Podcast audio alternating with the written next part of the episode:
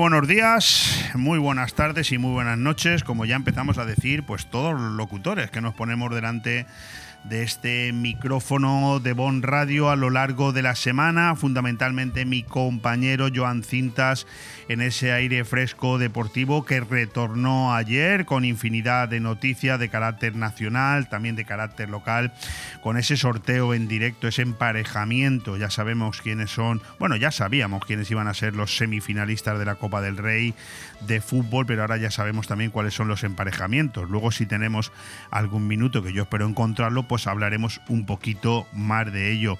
Hoy es martes, es 31 de enero. Sí, sí, ya se nos ha escapado el primer mes del año, que además no es de los cortos, 31 días. Fíjate cómo ha volado. Seguramente si yo te preguntara cuáles son tus recuerdos de la noche de fin de año, me dirías, pues si fue antes de ayer. Bueno, pues ya ha pasado un mes entero con unas temperaturas que nos acompañan bastante frías como corresponde. También todo hay que decirlo a esta parte del año y de lo que luego también hablaremos un poco, pero hay que empezar este programa de aire fresco aquí con eh, un servidor, Leopoldo Bernabeu, con mi compañero Ale Ronzani a los mandos técnicos y en una semana de mucho trabajo personal, profesional, particular y en general de todo este equipo porque el Benidorm Fest este gran espectáculo musical que inunda toda la actualidad en este momento en nuestra, en nuestra población, en nuestra comarca.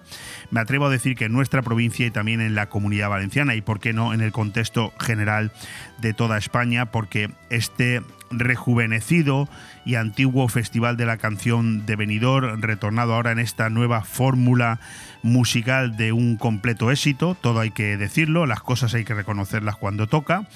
Bueno, pues está suponiendo, sin lugar a dudas, la noticia más importante y yo creo que va a ser eh, lo que a lo largo del programa de hoy también nos eh, lleve algunos minutos y sobre todo también, perdón, a lo largo de la semana porque hoy es el primero de los eh, tres grandes días.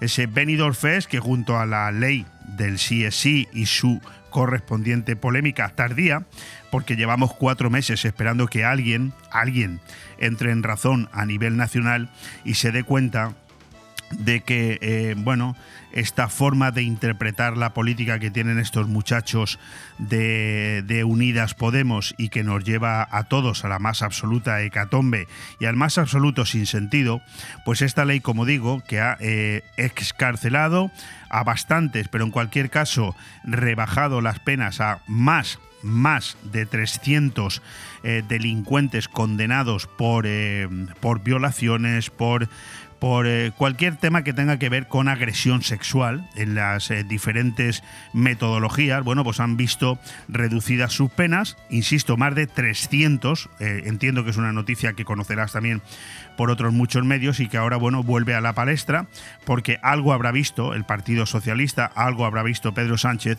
que en las encuestas, lógicamente, les están destrozando porque no hay manera de colar esta barbaridad en el sinsentido nacional y la gente se da cuenta de que este atropello por el cual cada día, cada día son más y más los agresores sexuales que ven reducidas sus penas o su salida a la calle, pues se ha convertido en el otro gran tema de carácter nacional. Luego hablaremos algún minutito sobre esta cuestión, pero déjame que me centre más en ese gran formato de éxito que supone el Benidorm Fest y que hoy, como te digo, tiene su primer gran día después de dos noches ya eh, de fiesta, dos noches de festivales, de presentaciones y de conciertos.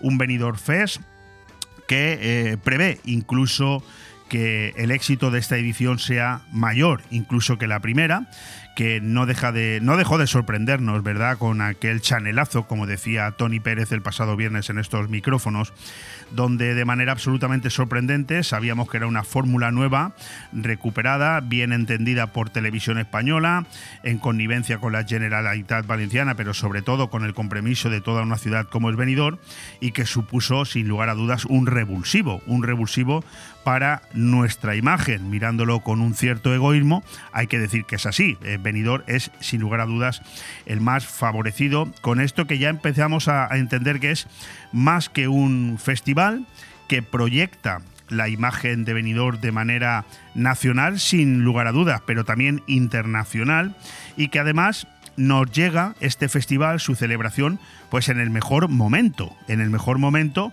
que es el momento más necesitado del año, los meses de enero y febrero, donde si vives aquí o llevas mucho tiempo aquí o has nacido aquí o eres de alguna manera vinculado a esta ciudad, sabrás esa leyenda que no es una leyenda, sino que es una realidad en la que los meses de enero y febrero siempre han sido esos meses en los que la mayoría de los eh, trabajadores y empresarios de la zona pues los aprovechaban pues para bajar un poco el pistón, cerrar incluso el negocio durante unos, unas cuantas semanas y por qué no decirlo muchos incluso durante un par de meses, sabiendo que eran los meses más flojos del año. Bueno, esto el Benidorm Fest lo ha cambiado, lo ha cambiado de la noche de la noche al día, porque fíjate que en este momento te puedo decir que la ocupación turística es de récord, de récord, es decir, estamos a niveles de ocupación de los mejores fines de semana del, de pleno verano, es decir, estamos por encima del 90% en algunos momentos de esta semana, fundamentalmente que es la principal del Benidorm Fest, y que estamos en enero, y eso hay que agradecerlo muchísimo. Y también hay que reconocer que la idea del eh, Benidorm Fest no solamente es beneficiosa para la ocupación hotelera, sino también de una manera muy importante tiene una grandísima repercusión en la gastronomía, con ese invento que se ha puesto en marcha en esta edición, el Tapas Fest, y que por ejemplo en este momento que yo te hablo son las 12 y 6 minutos del mediodía, ya a las 9 y 6 minutos de la noche en redifusión, pues esto ya, habrá, ya, será noticia. Pero eh, tenemos al secretario autonómico de turismo, Francesco Lomer, de la mano del empresario Alex Fratini, que desde las 11 de la mañana está visitando, está paseando por Benidorm, visitando esos locales que están participando en ese Benidorm Fest o en ese Tapas Fest, perdón, eh, empezando la visita por, precisamente por eh, la cafetería Pinocchio, eh, gerencia del empresario, como te he comentado, Alex Fratini. Bueno, anoche se celebró esa segunda fiesta Eurovisiva, fue la que le correspondía a ese momento de fotocall desarrollado en la discoteca Penélope, que tuvo su precedente antes de anoche, domingo, en ese estreno en el Benidorm Palace, donde se presentó a todas, a todas las, a todos los cantantes que van a participar en estas dos semifinales de hoy día 31 y pasado mañana día 2 y que nos dejarán, bueno, a los mejores de ellos, según eh, estime ese jurado también absolutamente novedoso y presentado ayer en sociedad en los medios de comunicación, un, eh, un eh, em, o sea, unos que los que deciden quiénes son los que van a, estar en ese en esa gran final, absolutamente profesionales, dirigidos y representados en la presidencia por Nina, que ya fue eh, participante de Eurovisión allá por el año 1989, quedando en ese momento en sexta posición. Lo dicho, anoche eh, los conciertos de Nena da Conte y Azúcar Moreno en la sala de Penélope y hoy tenemos la primera semifinal.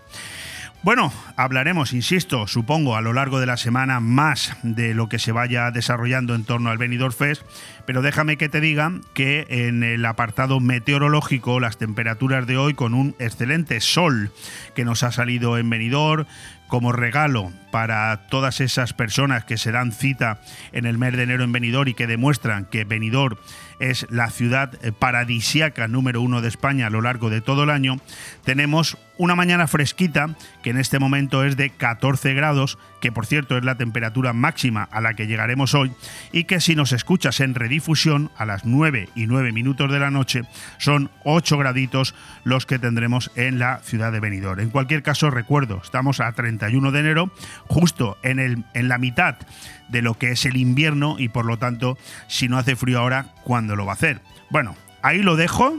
Vamos a continuar porque tenemos un programa en el que también te quiero hablar de cuáles son los invitados que tendremos en las próximas dos horas menos diez minutos.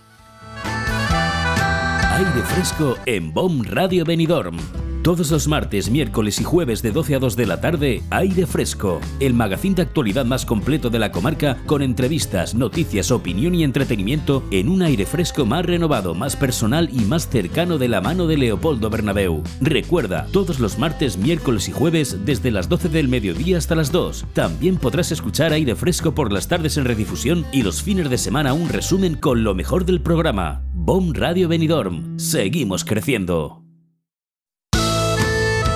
Bueno, pues hoy tendremos un programita de lo más interesante. Tengo que decir que si me notas un poquito la voz así como diciendo, uy, este está hoy un poco apagado, no, no es así.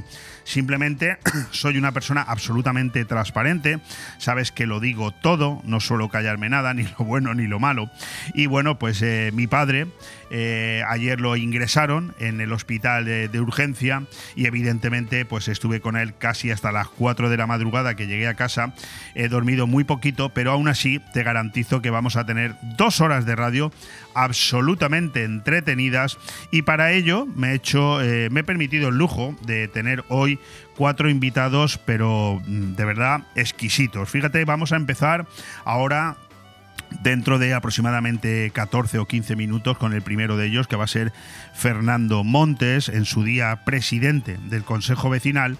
Y como ya tenemos en marcha la primera entrevista que realizaremos la próxima semana a los dos nuevos eh, responsables máximos del Consejo Vecinal, que en este caso son Antonio Zamora y Francisco Martínez, pues le he pedido a mm, Fernando Montes, que además es una persona con la que suelo dialogar en este micrófono de manera habitual, porque, mm, insisto, en, ese, en esa reflexión que te he hecho hace un par de minutos en, los que, en la que te confirmaba que no me suelo callar nada, yo he mostrado, cada vez que he tenido mi oportunidad aquí en este micrófono, eh, me, me, he mostrado muy crítico con la gestión, con la última gestión llevada a cabo en el Consejo Vecinal por los eh, ahora ya salientes presidente y vicepresidente, en este caso presidenta y vicepresidente, Teresa Garrido, yo creo que han hecho una labor bastante, bastante deficiente. Entonces,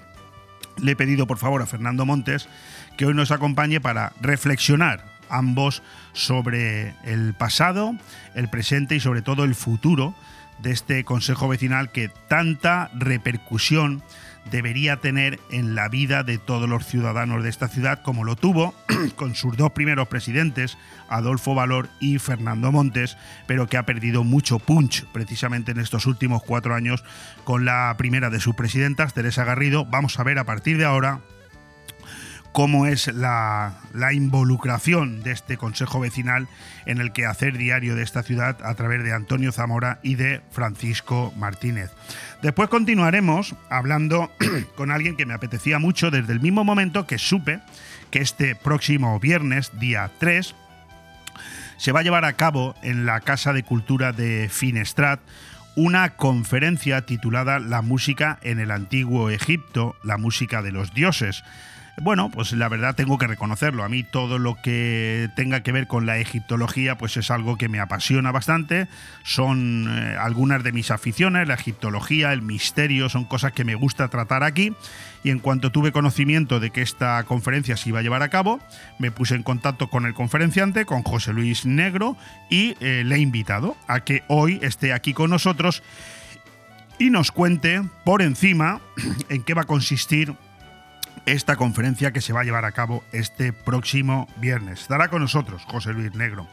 Después continuaremos sin bajar el pistón, porque el próximo día 12, en la provincia de Alicante, 12 de febrero, en la provincia de Alicante, más concretamente en Helada, en el eh, auditorio de Estrella de la provincia de Alicante, situado en la capital, en Alicante, el próximo domingo, día 12, se llevará a cabo eh, la eh, celebración del Día de Andalucía, que como tú bien sabes es el 28 de diciembre, perdón, 28 de febrero. Pero aquí en la provincia de Alicante lo adelantan, lo celebran el próximo día 12 y además eh, con algo muy interesante, muy especial para nosotros, para todos los benidormenses, y es que han decidido desde la presidencia de la Federación Cultural de Andalucía Sur, aquí en la Comunidad Valenciana, la asociación FECUAS, han decidido que el andaluz del año sea Tony Pérez.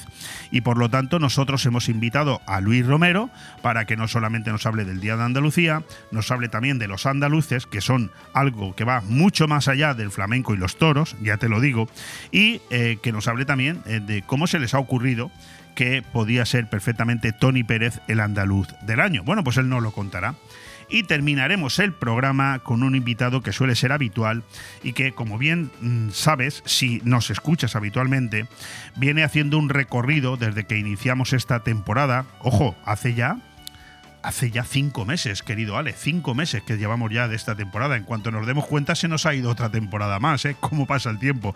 Bueno, pues tendremos aquí a Luis Mayor para hablarnos en su, en su apartado de planetas y CIA, para hablarnos hoy de Urano otro planeta más, del cual pues hay que reconocer que después de... Yo ando, ando juego un poquito con ventaja, ¿eh? yo ya me he leído lo que Luis nos va a trasladar y la verdad es que es apasionante escucharle y apasionante empezar a entender cada vez más sobre estos planetas, que la verdad es que vale mucho la pena. Bueno, ahí lo dejo, ahí lo dejo, todos estos son los invitados que tendremos a partir de los próximos minutos.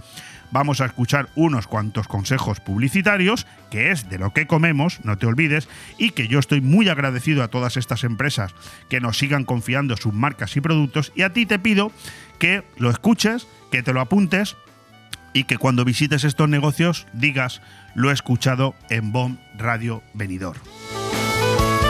Bon Radio. Nos gusta que te guste.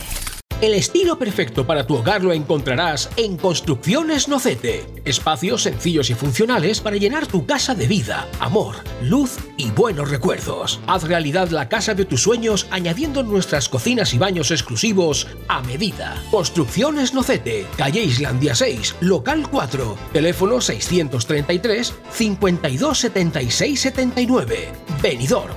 Construcciones Nocete, el estilo de vida que estabas buscando. Cuando decides que quieres comprar o vender una vivienda, suelen surgir muchas dudas, cuestiones que en ocasiones necesitan de profesionales. Si quieres comprar o vender una vivienda, confía en profesionales con muchos años de experiencia. Confía en Grupo Rojisa. Con oficinas en Benidorm y Callosa, contacte con nosotros en el 672 20 26 36 o visita nuestro portal inmobiliario www.rojisa.com. Grupo Rojisa. Estamos para ayudarte. Eso que suenan son tus tripas, ¿verdad? Pues sí, tú. Tengo más hambre que el perro un ciego. ¿Y si pedimos unos bocatas? Pero qué bocatas ni qué bocatos. Lo mejor para quitar el hambre es ir al mesón el segoviano. Mesón el Segoviano combate eficazmente la hora del almuerzo, la comida y la cena. Rabo de toro, cordero al horno, cochinillo a la segoviana, chuletón de buey, menú diario. Mesón el Segoviano, calle Ibiza 10, teléfono 633 1970 84. Benidorm. Aire Fresco. Programa patrocinado por Hotel Meliá Benidorm, Fomento de Construcciones y Contratas, Exterior Plus y Actúa, Servicios y Medio Ambiente.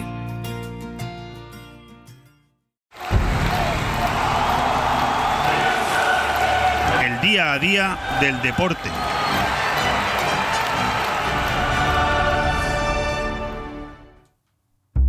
Pues sí, parece una broma, pero no. Vamos a tener unos minutos para hablar de deportes, aunque muy poquito, por varios motivos. Primero, porque hoy no hay muchas noticias en el ámbito deportivo que yo al menos entienda que son resaltables. Y segundo, porque ayer tuvimos un excelente programa de dos horas con nuestro compañero Joan Cinta, recién llegado desde Sierra Nevada, que no solamente nos contó su experiencia en la nieve, sino que nos hizo un importante resumen de los principales deportes en este momento y sobre todo los resultados del fin de semana. Yo quiero destacar algo que además ya se dijo ayer aquí, son el resultado es el resultado del sorteo de las semifinales de la Copa del Rey que han deparado, pues eso, un nuevo duelo entre Madrid y Barça que sin lugar a dudas hacen que la final no pueda ser esta. Se va a dirimir cuál de los dos gallitos pasa a la final. Una, unos partidos que se disputarán eh, la ida el 1 de marzo, la vuelta está sin definir entre el 4 y el 5 de abril. El otro emparejamiento del torneo lo afrontarán los otros dos clasificados, Osasuna y Athletic de Bilbao.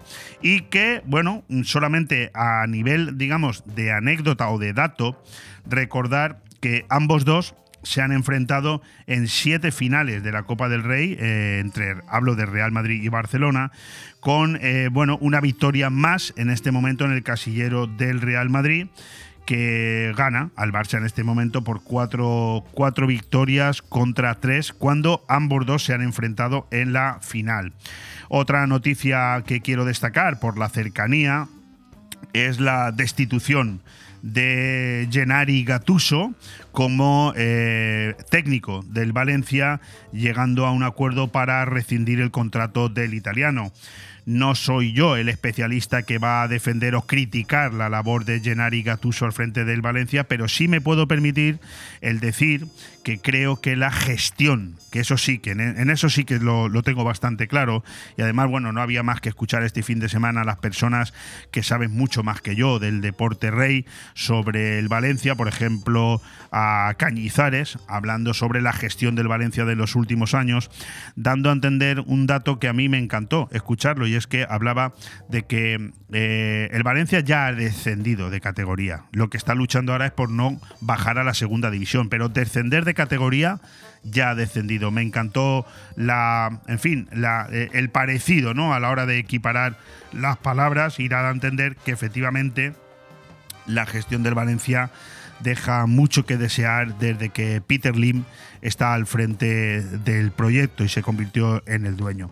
La otra noticia destacable en, ámbito, en el ámbito deportivo es que eh, la 74 edición de la Volta Ciclista a la Comunidad Valenciana, eh, pues comienza mañana. Comienza mañana miércoles y tendrá como protagonistas en sus dos primeras etapas las carreteras de la provincia de Alicante. La primera etapa mañana será, tendrá un recorrido de 189 kilómetros entre Orihuela y Altea teniendo eh, dos subidas importantes, la del Col de Rates y el Alto de Bernia. Y pasado mañana la otra etapa que se, bueno, se mm, correrá por eh, las carreteras alicantinas es la que eh, irá entre Novelda el Alto de Pinós en Benissa con 178 kilómetros. Pues nada, mucha suerte a todos. La verdad es que nuestro eh, ciclista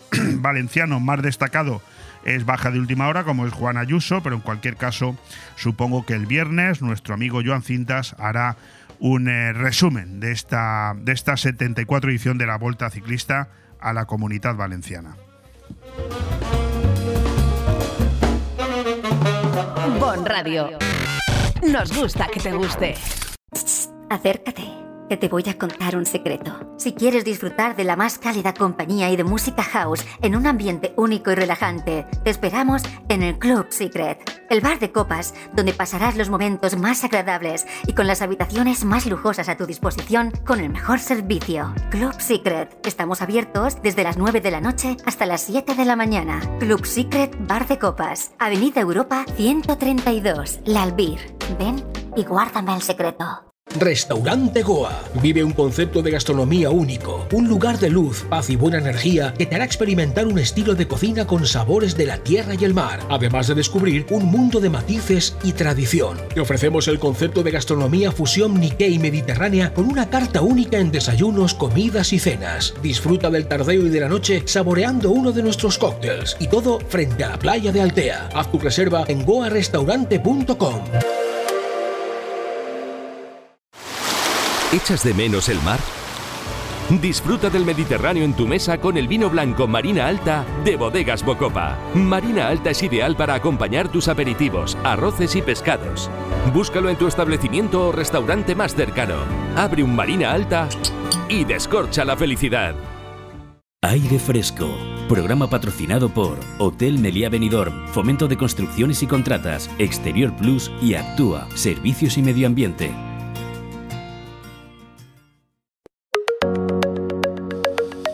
Bueno, pues cuando ha pasado ya casi el primer cuarto de este programa de dos horas, son las 12 y 24 minutos del mediodía, las 9 y 24 minutos de la noche en la que mi invitado y yo seguro que volvemos a escuchar este programa para ver qué tal nos ha salido, porque yo soy ave matinal, también nocturna, pero él es ave nocturna solamente. No sé si por los muchos años que estuvo en el cuerpo de la policía local o por qué, pero mm, madrugar y Fernando Montes son dos palabras que no, que no, que no van de la mano. Querido Fernando, ¿cómo estás? Acércate al micro, por favor. Sí, buenos días. Pues eh, lo has definido, vamos, perfectamente. Perfección, ¿no? ¿Cómo, me conoces? Sí, efectivamente ha tenido mucho que ver tantos años trabajando en el turno de noche. Pues bueno, eso crea unos hábitos y sí, realmente soy ave nocturna. Sí, eh, eh, te lo iba a preguntar, ¿no? Un poco por, eh, por teorizar, ¿no? En ese sentido, porque tú sabes que ahora, ahora lo explicaré, pero yo te invito aquí, no en tu condición de lo que eras ni de lo que eres, sino que te invito en la condición de, de amigo con el, que, con el que me gusta reflexionar, porque la verdad es que escucharte reflexionar en este micrófono es placentero, ¿no? No todo el mundo reflexiona con esa capacidad, pero en ese sentido, es verdad, ¿no? Al final, cuando uno trabaja tantos años en un mismo turno, pues luego al final, pues es que se acostumbra, ¿no? Sí, sí, sí. De alguna manera condiciona tu vida, tus horarios, eh, los horarios de comida, los horarios de levantarte, de tus ciclos de sueño, pues de alguna manera acaban condicionados. Bueno, pues oye, con ese, con, ese dato, que la verdad es que a mí me encanta madrugar, pero reconozco que hay días, anoche me acosté a las 4 de la mañana porque volvía del hospital de estar con mi padre, pues claro, cuando ha sonado el despertador a las 8, pues que casi me da un infarto, ¿no? Pero es, es así, ¿no? Hay que, hay que estar en la, en la obligación. Bueno, Fernando Montes es, eh, sigue siendo el presidente de la Asociación de Vecinos de tu barrio. Sí, sigo siendo el presidente de la Asociación de Vecinos Finca Barrina La Silueta. Finca Barrina, o Sí, sea, que, que mucha gente se cree que no es venidor. eh, ¿por qué? Porque, explícalo, porque yo lo sé, ¿no? Pero Sí, bueno, es un, es un barrio que se construyó en torno a los años 60 y ha estado siempre dejado de la mano de Dios. Eh, el ayuntamiento jamás ha reconocido la titularidad pública de los viales. En los años 60 pues se ve que no se hicieron las cosas muy bien, no se cedieron, no se segregaron. como te oiga. Pedro Zaragoza, verás. te va a coger y verás, te va a pegar una paliza. No, bueno, eh, es, es una realidad, Sí, es un hecho claro. incontestable. Entonces, pues mucha gente eh, se pensaba que eso no era. Finca Barrina ¿eh? es la urbanización que hay saliendo de Benidorm hacia la Nucía a mano derecha. Efectivamente, donde están el nuevo Burger King, eh, el- sé que estoy dando No, no, no, pero bueno, aquí no hay ningún el problema, ¿eh? Kentucky, etcétera, esa urbanización es. Correcto. Y mucha gente me decía, cuando le decía, no, me he ido a vivir a Finca Barrera, me decían, ah, ¿te has ido de Benidorm? ¿Dónde? ¿Y Digo, cuánto- no, no, cuántos años llevas tú como presidente de esta asociación? Pues eh, desde su fundación. Eh, vimos entre los vecinos, después de consultar con uno de los vecinos, que era administrador de fincas en su día, ya está felizmente jubilado, al igual que yo, eh, vimos las posibilidades de, de crear una, una, una comunidad de vecinos, ¿no? Y tal. Y bueno, pues vimos que eh, debido a la situación era muy difícil, muy complicado, no sabíamos si lo íbamos a lograr. Y entonces optamos por la alternativa de crear una asociación de vecinos. Y, bueno, pues eh, ¿Tenías el pelo negro entonces? es algo más negro. ¿Cuántos años hace?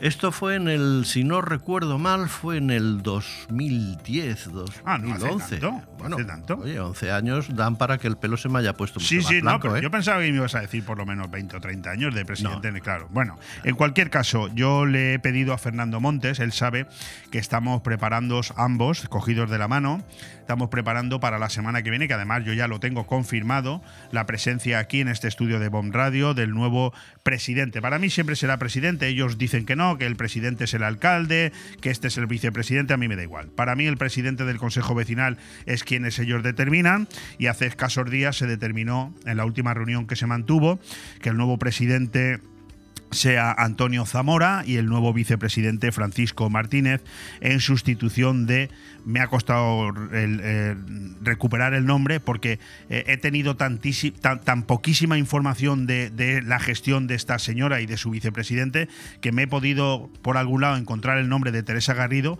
pero ni siquiera he sido capaz de encontrar el nombre del que era el vicepresidente hasta hace una semana, aunque creo que de apellido notario, ¿no? Manuel Sánchez Notario. Pero de notario ha tenido poco, ha dado poca fe de los hechos. Bueno, en cualquier cualquier caso, eh, la, la gente que me conoce ya sabe que yo no, no tengo pelos en la lengua, educación por supuesto y respeto todo pero a mí me da la sensación de que el Consejo Vecinal se ha abandonado por completo en los últimos cuatro años, o al menos esa es la sensación que yo tengo, porque he vivido intensamente la presidencia primero de Adolfo Valor, después de Fernando Montes, y después he tenido la sensación de que el Consejo Vecinal, bueno, no le ha pasado solo al Consejo Vecinal, yo fui presidente de Geturbe y a continuación durante unos años también tuve la sensación de que desaparecía, luego llegaron presidentes que la hicieron más importantes, en fin, esto forma parte de, de la vida cotidiana de cualquier asociación hay nuevo presidente, hay nuevo vicepresidente y yo le he invitado a Fernando Montes a reflexionar antes de que la semana que viene lleguen los jefes. No sé si luego después de escucharnos vendrán o no. Eh, sí, hombre, supongo que sí. Eh, yo he hablado con ellos, y obviamente he hablado con ellos y tienen muchas ganas, mucha ilusión, parece ser que hay ideas y, y eso en definitiva es lo que yo desde mi vicepresidencia, presidencia según tú, eh, siempre defendí que no hay que perpetuarse en el cargo. Cada cuatro años, vicepresidentes nuevos. ¿Por qué? Porque eh, es la única forma de conformar un consejo vecinal lo más plural posible, que cada vicepresidente, hijo de un padre y de una madre, en lo político, digo, y en lo, y en lo natural, por supuesto, pues tiene sus ideas, tiene sus improntas, y creo que es la forma de que el consejo vecinal llegue a más vecinos.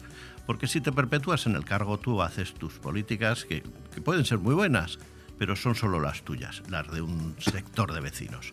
Correcto. Si hay movimiento, eh, creo que es más fácil que esta, esta participación de los vecinos llegue a, a, más rincones, a más vecinos. Bueno, Fernando, eh, como yo no tengo por qué actuar con lo políticamente correcto, que es como se dicen hoy las cosas. El alcalde de Benidorm sí lo hace, estuvo aquí el pasado viernes. Me ha encantado leer la nota de prensa que se difundió a raíz de la proclamación del nuevo, del nuevo presidente y vicepresidente, Antonio Zamora y Francisco Martínez, una nota de prensa en la que el ayuntamiento decía, enhorabuena a Teresa Garrido y a su vicepresidente por el gran trabajo desarrollado durante estos últimos cuatro años, por sus aportaciones y por su presencia en la calle. Yo lo estoy leyendo, ¿eh? no me lo estoy inventando.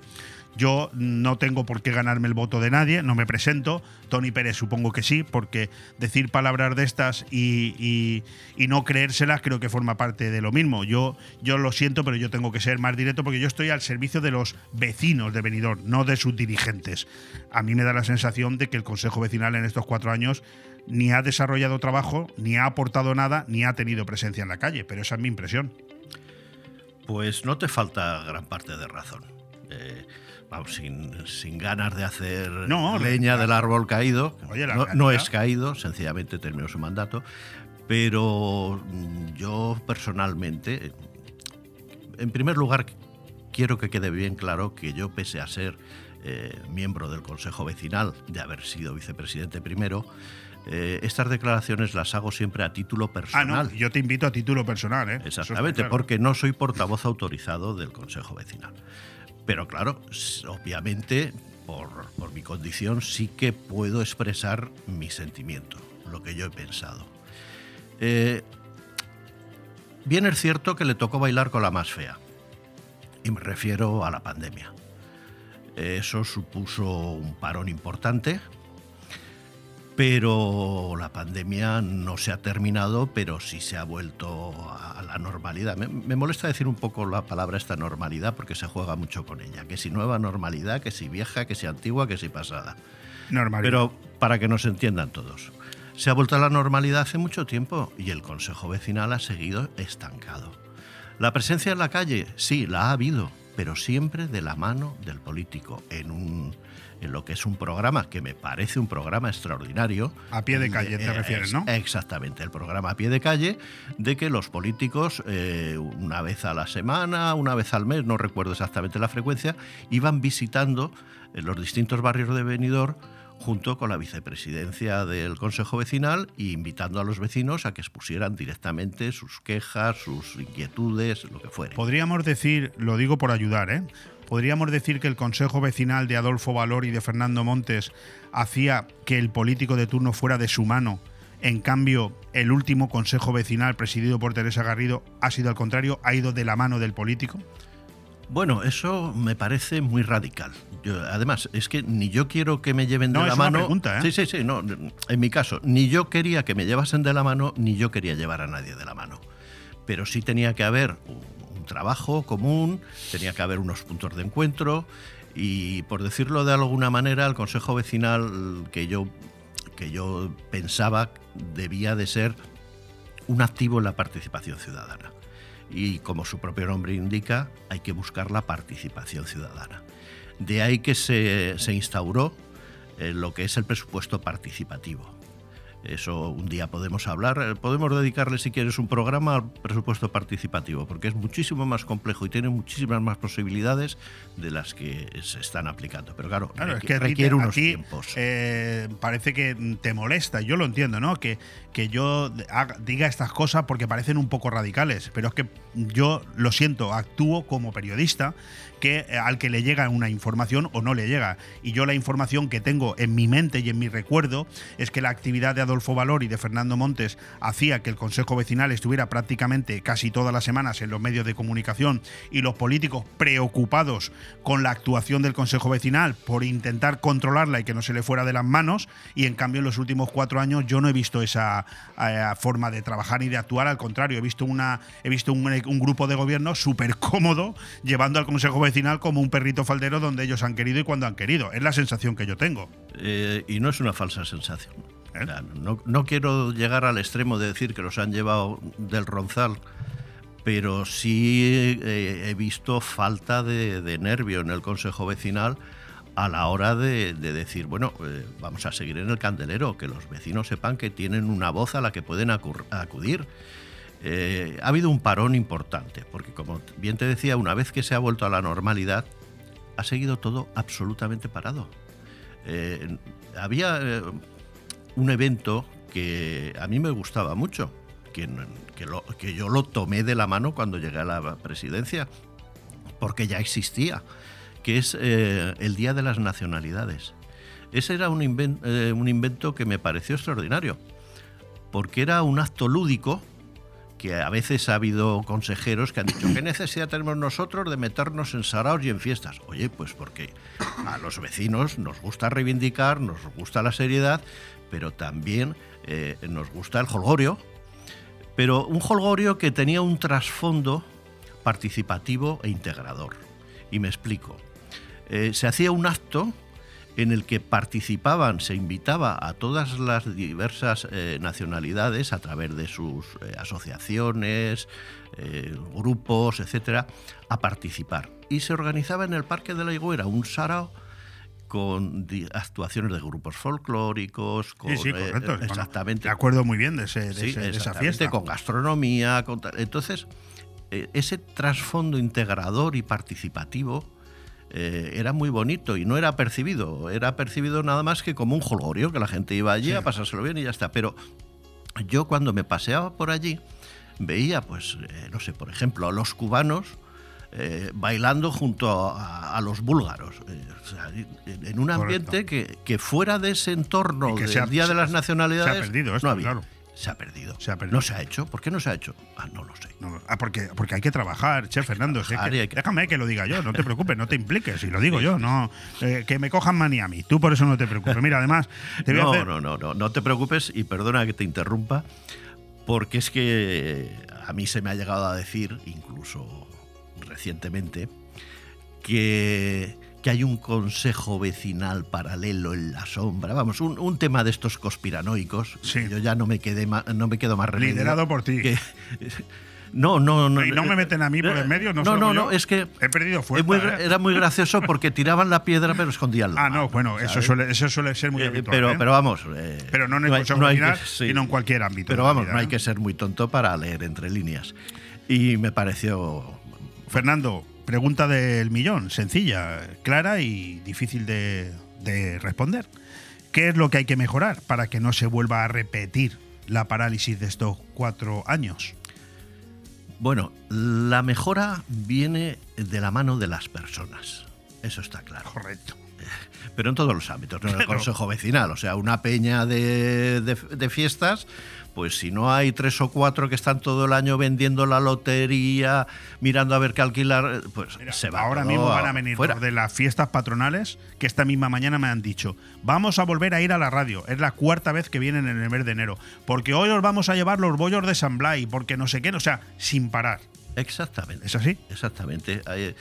Mira, el Consejo Vecinal tiene un, un trabajo soterrado, oculto, que no llega a los vecinos. La única forma de que llegue a los vecinos es estar en los medios de comunicación, ruedas de prensa, de cualquier cosa que se haga una rueda de prensa, para que salga en los medios de comunicación y los vecinos se enteren. No ya por decir, es que quiero que, que se me vea y salir en la foto. No, no, es que tienes que salir en la foto para que los vecinos lo vean. Y yo pienso que, que este consejo vecinal ha adolecido. Yo no voy a decir en el micro porque quiero que el- la semana que viene venga aquí el nuevo presidente y si digo lo que hablé ayer con él no viene.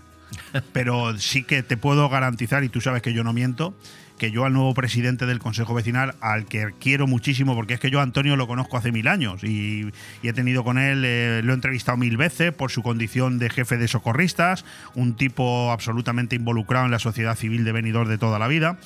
Cuando le dije que te invito mañana a que vengas a la radio, me dijo, no, espérate una semana porque es que tenemos que. Digo, mira, no me empieces con historias porque tú eres el presidente. Y el presidente que ya está, que ya ha sido elegido, no puede empezar a poner trabas a los medios de comunicación porque es que tengo que hacer primero no sé qué o primero no sé cuántos. Esa fue mi opinión y así se lo trasladé. Porque entonces estaríamos volviendo un poco a cometer los mismos errores. El presidente es el presidente y está por encima del vicepresidente, del portavoz y de todo el consejo vecinal y es el que tiene que dar la cara siempre. Eso es mi opinión, pero lo dejo, lo dejo ahí. Bueno, no tenemos mucho más tiempo, pero sí que quería, si te parece bien, eh, hablar de esas propuestas del, del Consejo Vecinal, de ese presupuesto participativo 2023, de un presupuesto que, como tú bien sabes, eh, difícilmente se puede aplicar porque el ayuntamiento ni siquiera tiene el presupuesto aprobado y en el que eh, hace aproximadamente un mes se presentaron 130 propuestas que, bueno, dicho así, parece que hay un gran trabajo detrás, ¿no? Dicho así, sí, pero es que yo, lamento tener que decirlo, creo que precisamente lo que no hay es un trabajo detrás. Y me puedo explicar perfectamente Claro. si tenemos algo de tiempo. Sí, sí. Eh, mira, eh, hay una comisión dentro del presupuesto participativo que se encarga de hacer una valoración en base a unos criterios de justicia, de justicia distributiva. Perdón. Eh, está todo tasado de qué sí, qué no y cómo. Yo recuerdo que muchas propuestas se eliminaban y se descartaban en esa comisión porque no se ajustaban. Eh, pero eh, no porque nos pareciera que no, esta no me gusta fuera. No, no. O sea, propuestas que en primer lugar eh, posiblemente estuviesen contempladas en las distintas programaciones de las concejalías. Fuera. Eh, o que pro- directamente se fueran a ir, se fueran a descartar por el, con- el concejal de turno porque no tenía cabida. Exactamente. Y además es que eso conlleva también que de alguna manera se, se detraen eh, fondos para las propuestas que sí hacen los vecinos y que sí pueden integrarse en el presupuesto participativo.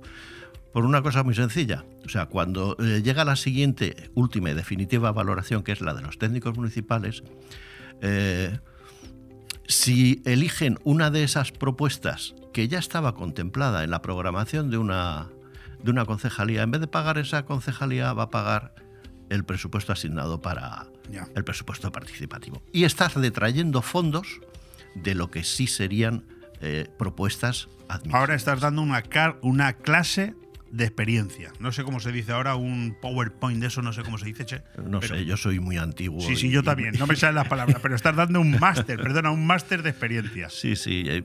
Eh, Además, mira, te voy a poner un ejemplo. Antonio, lo has escuchado, ¿no? Lo digo para que prestes atención y cojas a, a Fernando rápido. Mira, y voy a poner un ejemplo, además voy a poner un ejemplo eh, mío.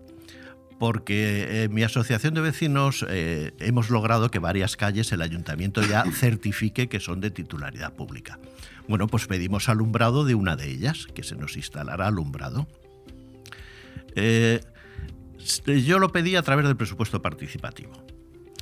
Pero ¿qué es lo que ocurre? Que de repente me entero de que eh, una subvención de- del IDAE va Se a instalar exacto, va, va a instalar mm, luces en venidor a cargo de tal tal tal. Bueno pues oye eh, esa fuera. Claro, que ya me va a llegar por fuera. otro lado. y, y bueno de hecho ya tenemos el alumbrado instalado sin, Sin haber cargo. detraído fondos Correcto. destinados al presupuesto participativo Que no pues ese ser el 5% del capítulo de al, inversión. al menos el 5%. Al menos. Al menos. Así consta en el autorreglamento y últimamente se está, todos, todos los años se está superando ese 5%. Muy bien. Por más, por menos, pero se está superando. Pues bueno, quiero decirte, eh, volviendo a tu pregunta, que sí, lo que parece que ha sido un gran trabajo, pues a lo mejor resulta que está tan inflado y tan abultado porque no ha habido mucho trabajo. Ya, te comprendo.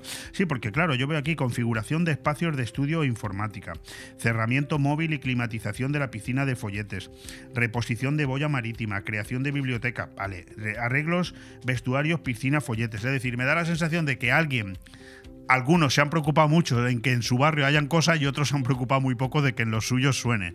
Porque me da la sensación leyendo las 10 primeras mm, propuestas, que son parece ser las, las que se han quedado, ¿no? Las Sí, principales. sí, eh, pero ya te digo, yo no, no voy a opinar sobre las propuestas, pero sí opino sobre la metodología que se ha usado.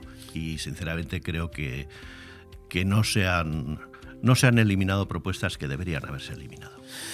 Fernando, hoy no tenemos tiempo para más, pero yo oficialmente te invito a que, si quieres, la semana que viene estés aquí con nosotros. Eh, tengo el compromiso por parte de Antonio Zamora, espero que también Francisco Martínez, el vicepresidente, le acompañe y que tú también te incorpores e incluso alguno de tus críticos. ¿Por qué no invitar también a Tony Mejías, que también es súper crítico, ¿no? Y hacer aquí una especie de tertulia sin que rompáis nada, ¿eh? Sin que se rompa nada, que todo siga en su sitio y ver cómo quedamos todos, porque al final aquí de lo que se trata es de intentar que el Consejo Vecinal vaya a más, lógicamente, y vuelva a recobrar su fuerza. Yo siempre he entendido que esto es así.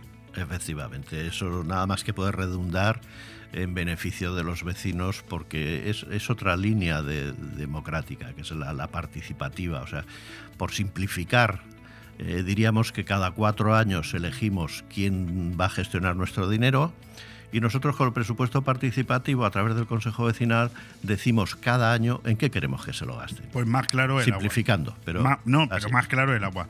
Fernando Monte, muchas gracias por haber estado aquí un ratito con nosotros. A ti, como siempre, ha sido un placer.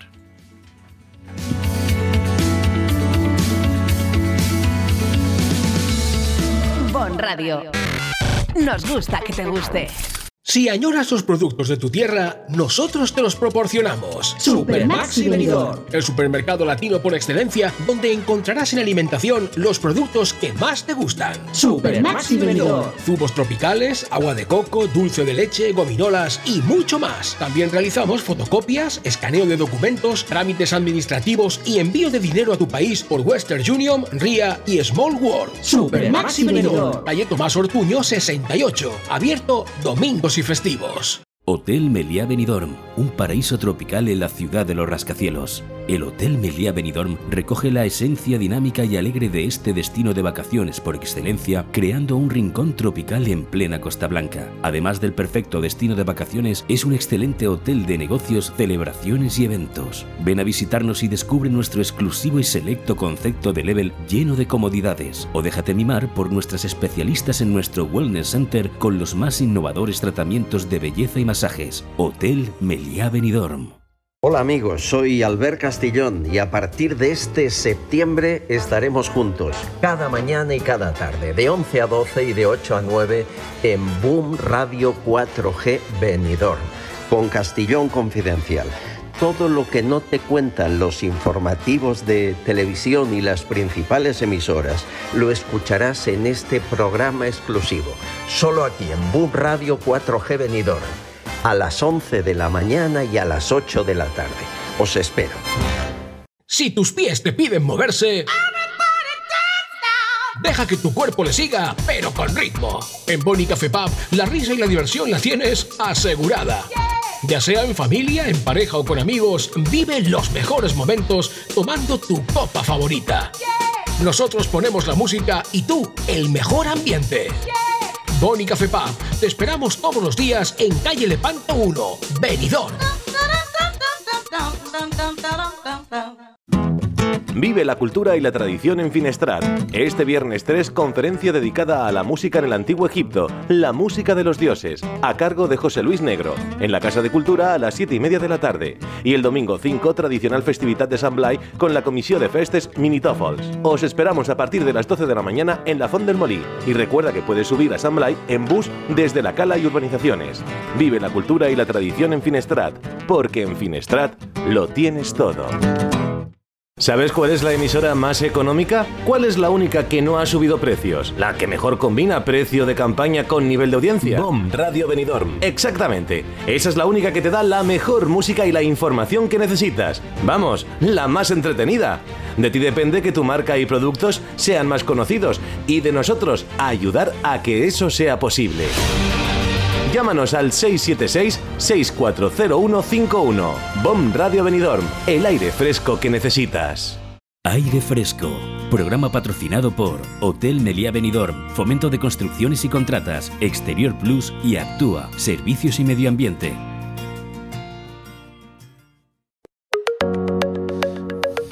Bueno, pues en principio ahora se supone que nos deberíais estar escuchando cómo yo hago esa entrada, que por cierto está preparada, hablando de la egiptología y hablando de la música en el antiguo Egipto, la música de los dioses, esa conferencia que va a dar José Luis Negro este próximo viernes en la Casa de Cultura de Finestrat. Pero mira por dónde algo muy dulce está pasando aquí, los que nos estáis viendo por cualquiera de los cinco canales de vídeo por los que estamos en este momento emitiendo. Ale, si me equivoco, corrígeme. Facebook Live, YouTube, Twitch, Telegram y, e Instagram. Por cualquiera de esos vídeos nos podéis ver.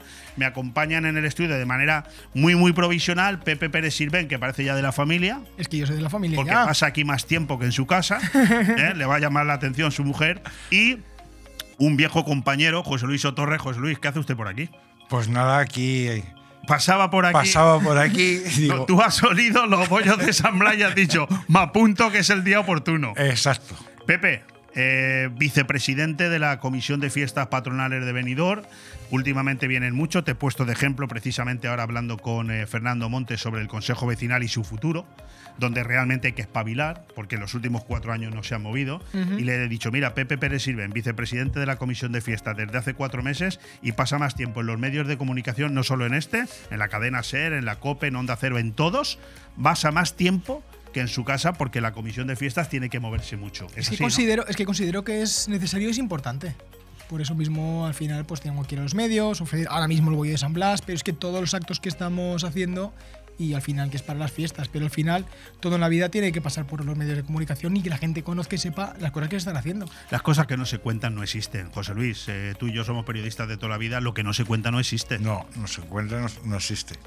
Porque Hay que estar muy pendientes, igual que nosotros, que solemos estar siempre pendientes, sobre todo eh, yo con mi, con mi periódico digital. Correcto. ¿Cuál es tu periódico digital? Pues el, el que más cariño le tengo ¿Sí? es el de festesvenidor.com. Festesvenidor.com. ¿Qué pasa? Que tienes varios, ¿no? Sí. Eres así de guapo tú. Sí, sí, yo, sabes que ya, siempre. Yo no tengo uno, hemos, tengo varios. ¿Cuál, cuál hemos, sido, hemos sido siempre muy trabajadores. trabajadores eso ¿no? sí, eso es verdad. Y en este, pues, por ejemplo, nosotros solemos recoger todo lo que es de fiesta, por, peque, por pequeñita que ahora sea la entiendo que hacéis juntos. Claro, festevenidor.com, ahora, claro, normal. Periódico digital de José Luis Sotorres, festevenidor.com, lo recomiendo si no te quieres perder ningún evento festivo y en Benidorm da para un periódico digital o para dos, porque para mira dos. que hay fiestas en Benidorm. sí. Pepe, tienes un minuto, que nos está esperando el egiptólogo y se Pues- va a enfadar y luego despierta las momias y la hemos liado. Pues mira, muy ¿Qué- sencillo. ¿Qué vienes a ofrecernos? Los bollos de San Blas, que este viernes 3 de febrero, como todo el mundo sabe, en Benidorm pues es tradicional bollo de San Blas. Y nosotros los mayorales todos los años vendemos este dulce. Empezamos a venderlo desde este sábado pasado y hasta el viernes puede adquirirlo en su mayoral de cabecera, que es lo que decimos. De Claro. O estamos en, en- en el mercado, en la Boca del Calvari y también puestos en la Palmera, en la Creu. Fantástico. A 5 euros, eh, tiene también un lazo con los colores de Benidorm y con ingredientes naturales, así que Sé que estuvisteis aquí con las reinas de las fiestas, estaba yo fuera. Sí. Un éxito porque vi las fotos. Luego me encantó porque en tus redes sociales publicaste las fotos de la cadena SER, de la cadena Copa y de Onda Cero, pero la nuestra no. Está muy bien. ¿No está publicada la vuestra? No. Le tiraré un tirón de orejas entre las bueno, redes no. sociales y, Yo- yo y lo, y lo modificamos.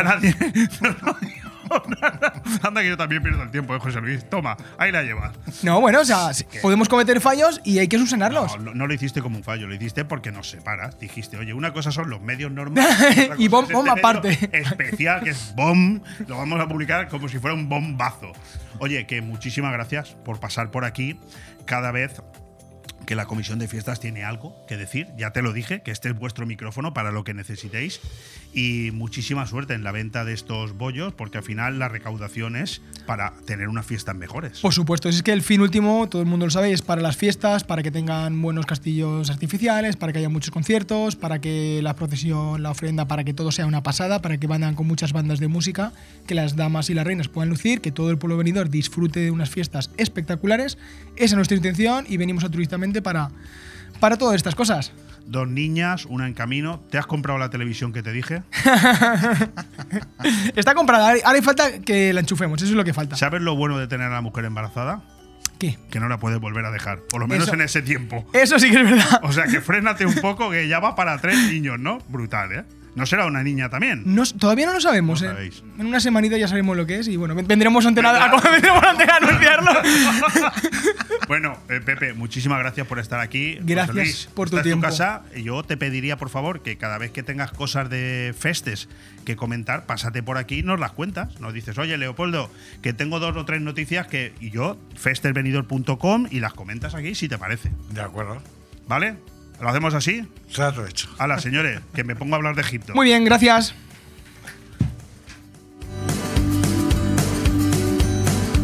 Bon Radio. Nos gusta que te guste. Cuando necesitas llevar tu coche al taller, siempre te surgen dudas, pero eso es porque no conoces los talleres multimarca Eurorepar Pérez Pascual. Chapa, pintura, mecánica, profesionales con más de 50 años de experiencia. Somos referente en Benidorm y la Marina Baixa. Además, si reparas tu vehículo con nosotros, podrás disfrutar de un vehículo de cortesía sin coste. Pérez Pascual Eurorepar, tu taller de confianza. Visítanos en Avenida Alfonso Puchades número 25, Benidorm. Nirvana Asesores te consigue subvenciones. Somos especialistas en creación de cooperativas, desde dos personas con múltiples ventajas sociales y fiscales, además de importantes subvenciones. En Nirvana Asesores no solo te ayudamos a cumplir tus obligaciones legales, también te ayudamos a crear. Cree y crea con Nirvana Asesores. En calle Limones 8, en el centro de negocios Benidorm. También domiciliamos sociedades y alquilamos despachos con precios low cost. 629-556-020 o nirvanaasesores.com. Necesito hablar contigo. Tengo que contarte algo. Tenemos que hablar. Sea lo que sea, díselo en Restaurante Juan Abril, porque no hay otro sitio igual donde todo sabe y sienta mejor, como nuestros arroces, carnes y pescados frescos de la bahía. Restaurante Juan Abril, Paséis del Mediterráneo 14, Altea. Reservas al 96 584 37 22. Restaurante Juan Abril, la cocina española de siempre, donde todo te va a saber mucho mejor. Cuando llega el frío, vuelve el calor con Zarcar. Por eso es el momento de coger el teléfono y llamar a Zarcar, donde puedes solicitarnos gasóleo calefacción, la energía que mejora el rendimiento de tu caldera, servicio a domicilio y empresas en toda la provincia. En Zarcar, además de seguir manteniendo el descuento de 25 céntimos el litro, seguimos siendo una estación de servicio diferente, con un trato humano, cercano y muy especial. Nos tienes en Avenida País Valencia 18 de Finestrat y en zarcar.net. Zarcar, nuestro combustible eres tú. Hey tío, tengo hambre. ¿Dónde comemos? A esta hora está casi todo cerrado. Pues solo nos queda ir a comer a algún local de comida rápida. Pero no te has enterado. En Restaurante Vía Parque, cocina abierta todo el día y su menú casero por 9,90 euros. Pues vamos para allá. ¿Dónde está? En Vía Parque, en Benidorm, con fácil aparcamiento. Síguelos en redes sociales. Restaurante Vía Parque, abierto todos los días de lunes a domingo. Seguro que no te arrepentirás. ¿Eres de los que disfrutan de la comida? En Restaurante Le Plum combinamos placer y conocimientos. Cada mes un menú diferente lleno de sabor o crea tú la mejor combinación con nuestra espectacular carta. Entrantes fríos y calientes, pasta, risotos, suculentas carnes, pescado fresco. Restaurante La Plum pone el marco, los sabores y un ambiente muy especial. Estamos en carretera Altea La Nucía, kilómetro 5, en el 616-884468 y en www.restaurantelaplume.com. Aire fresco, Programa patrocinado por Hotel Meliá Benidorm, Fomento de Construcciones y Contratas, Exterior Plus y Actúa, Servicios y Medio Ambiente.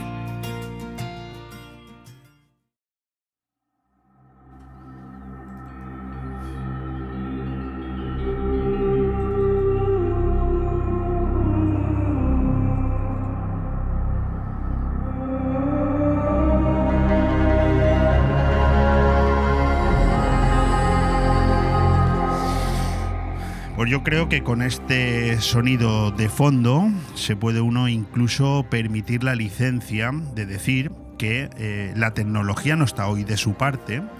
Y bueno, y tiene sentido, porque si vamos a hablar de Egipto, si vamos a hablar de la música en el antiguo Egipto, la música de los dioses, pues es hasta previsible que aunque he preparado una bonita entrada para hablar de precisamente de este capítulo de la música del- en el antiguo Egipto, pues ahora el ordenador me diga no quiero funcionar, eh, tienes que ser capaz de eh, hablar con con José Luis Negro, salvando, eh, incluso con esta salvedad. Aunque al final me ha hecho caso, se ve que se había emocionado mi ordenador, porque fíjate, la música en el antiguo Egipto se empleaba en varias actividades, pero su desarrollo principal fue en los templos, donde era usada durante los ritos dedicados a los diferentes dioses y era utilizada como remedio terapéutico, como indican algunos papiros. De hecho, el signo jeroglífico para la música es el mismo que para bienestar y para alegría.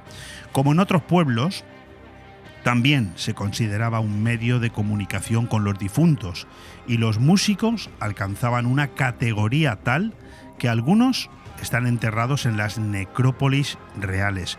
Podría estar hablando largo y tendido, pero creo que es nuestro invitado quien ha de coger el testigo para contarnos algo sobre lo que ya has escuchado y mucho más. José Luis, ¿qué tal? ¿Cómo estás? Muy bien, buenos días, ¿qué Leopoldo?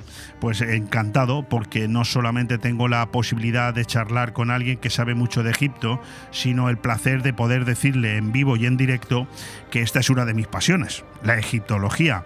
Por lo tanto, bueno, eh, encantado de saludarte, encantado de poder decir que vamos a poder escucharte en una conferencia este próximo viernes en la Casa de Cultura. Y por empezar de alguna manera, eh, yo creo, José Luis, que hablar de Egipto siempre es, además de apasionante, muy arriesgado. Y te quería empezar a preguntar por ahí, ¿por qué este tema? ¿Por qué la música en el antiguo Egipto? Pues nada, en un principio quería decirte que son muy bonitas palabras las que has utilizado para definir la música y Egipto. Y luego, pues, a ver, eh, la música es un tema en el Antiguo Egipto que no está muy, muy tratado. Existen muy pocas documentaciones eh, y una de las cosas principales es que tenemos un montón de, de objetos, tenemos un montón de, eh, desde pinturas de tumbas, como bien decía, pero no existe ninguna anotación, eh, ningún registro musical. O sea, es como un poco inventar, ¿no? Es un poco confabular con, con todo esto. Y me parecía un tema muy interesante y me ha llevado un tiempo preparar esta conferencia por, por eso mismo, ¿no? Por esa, esa ausencia de, de datos eh, científicos. Es decir, podemos eh, entender, por lo que te estoy escuchando, ¿eh? podemos entender que somos capaces de tener tantísima información de Egipto a la hora de hablar de, momias, de faraones, etcétera, como tan poca a la hora de hablar de música. Exacto, porque a- hay una, una- una cosa que es siempre lo que comento con todo el mundo, ¿no? Hay algo principal que hacían los egipcios, algo fundamental para comprender su cultura, que era escribir eh, prácticamente todo en cualquier sitio, ¿no? O el sitio que le correspondía. Pero eh, no existe ninguna anotación, no, no tenemos eh, ni idea si utilizaban algún tipo de notas y ni por qué sistemas se llegaron a regir correctamente, ¿no? Para, para poder hacer la música. Tenemos la idea más cercana de, de ellos, es pues estos viajes de, de estos antiguos griegos ¿no? A- al país eh, de Egipto. Eh, y tenemos la, la visita de Pitágoras en Egipto, que es la más cercana ¿no? que tenemos a, a este periodo faraónico, a este mundo de tres, eh, tres milenios, más de tres milenios de cultura. Eh, ayer cuando hablaba contigo brevemente para preparar la conversación de hoy, para presentarle a los oyentes de BOM Radio esta conferencia que pueden disfrutar este viernes y que ahora eh, entraremos en ella, eh, me sorprendió cuando me confirmaste que vives en la zona, que eres de la zona, ¿verdad? Sí, sí, eh, soy nacido en, Castilla-La Mancha, en Albacete, en un pueblecito que se llama Almansa, que seguro que muchos conoceréis. He corrido varias medias maratones, muy duras. Sí, es un buen sitio, de mucho frío y de buena comida y de buena gente. Y, pero bueno, llevo viviendo unos años en Finestrat, en el pueblo de Finestrat, que lo descubrí hace, hace bastantes años y me enamoré totalmente de este, de este maravilloso pueblo ya somos dos los que vivimos en, en o sea que con eso, con eso, en eso te doy totalmente la razón. Oye, ¿de dónde viene tu, tu pasión o tu afición por la egiptología?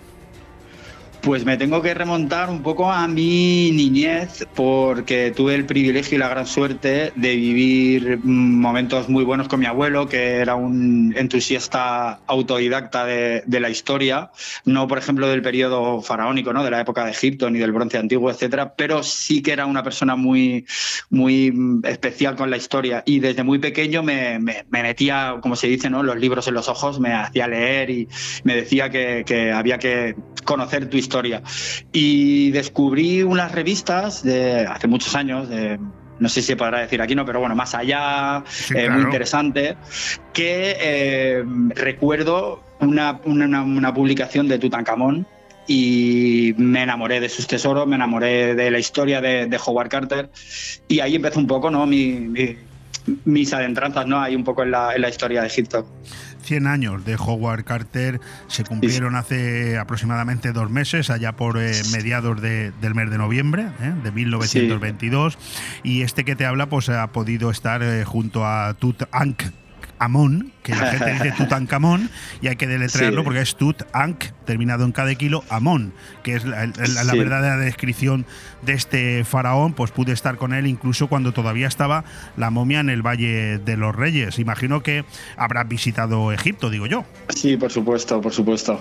Y, fíjate, si me dejas eh, que reflexione contigo en voz alta un poco para que la gente nos entienda lo, apabullante que puede ser todo, todo lo que va en torno a, la, a, esta em, filosofía que es la, vida egipcia. ¿no?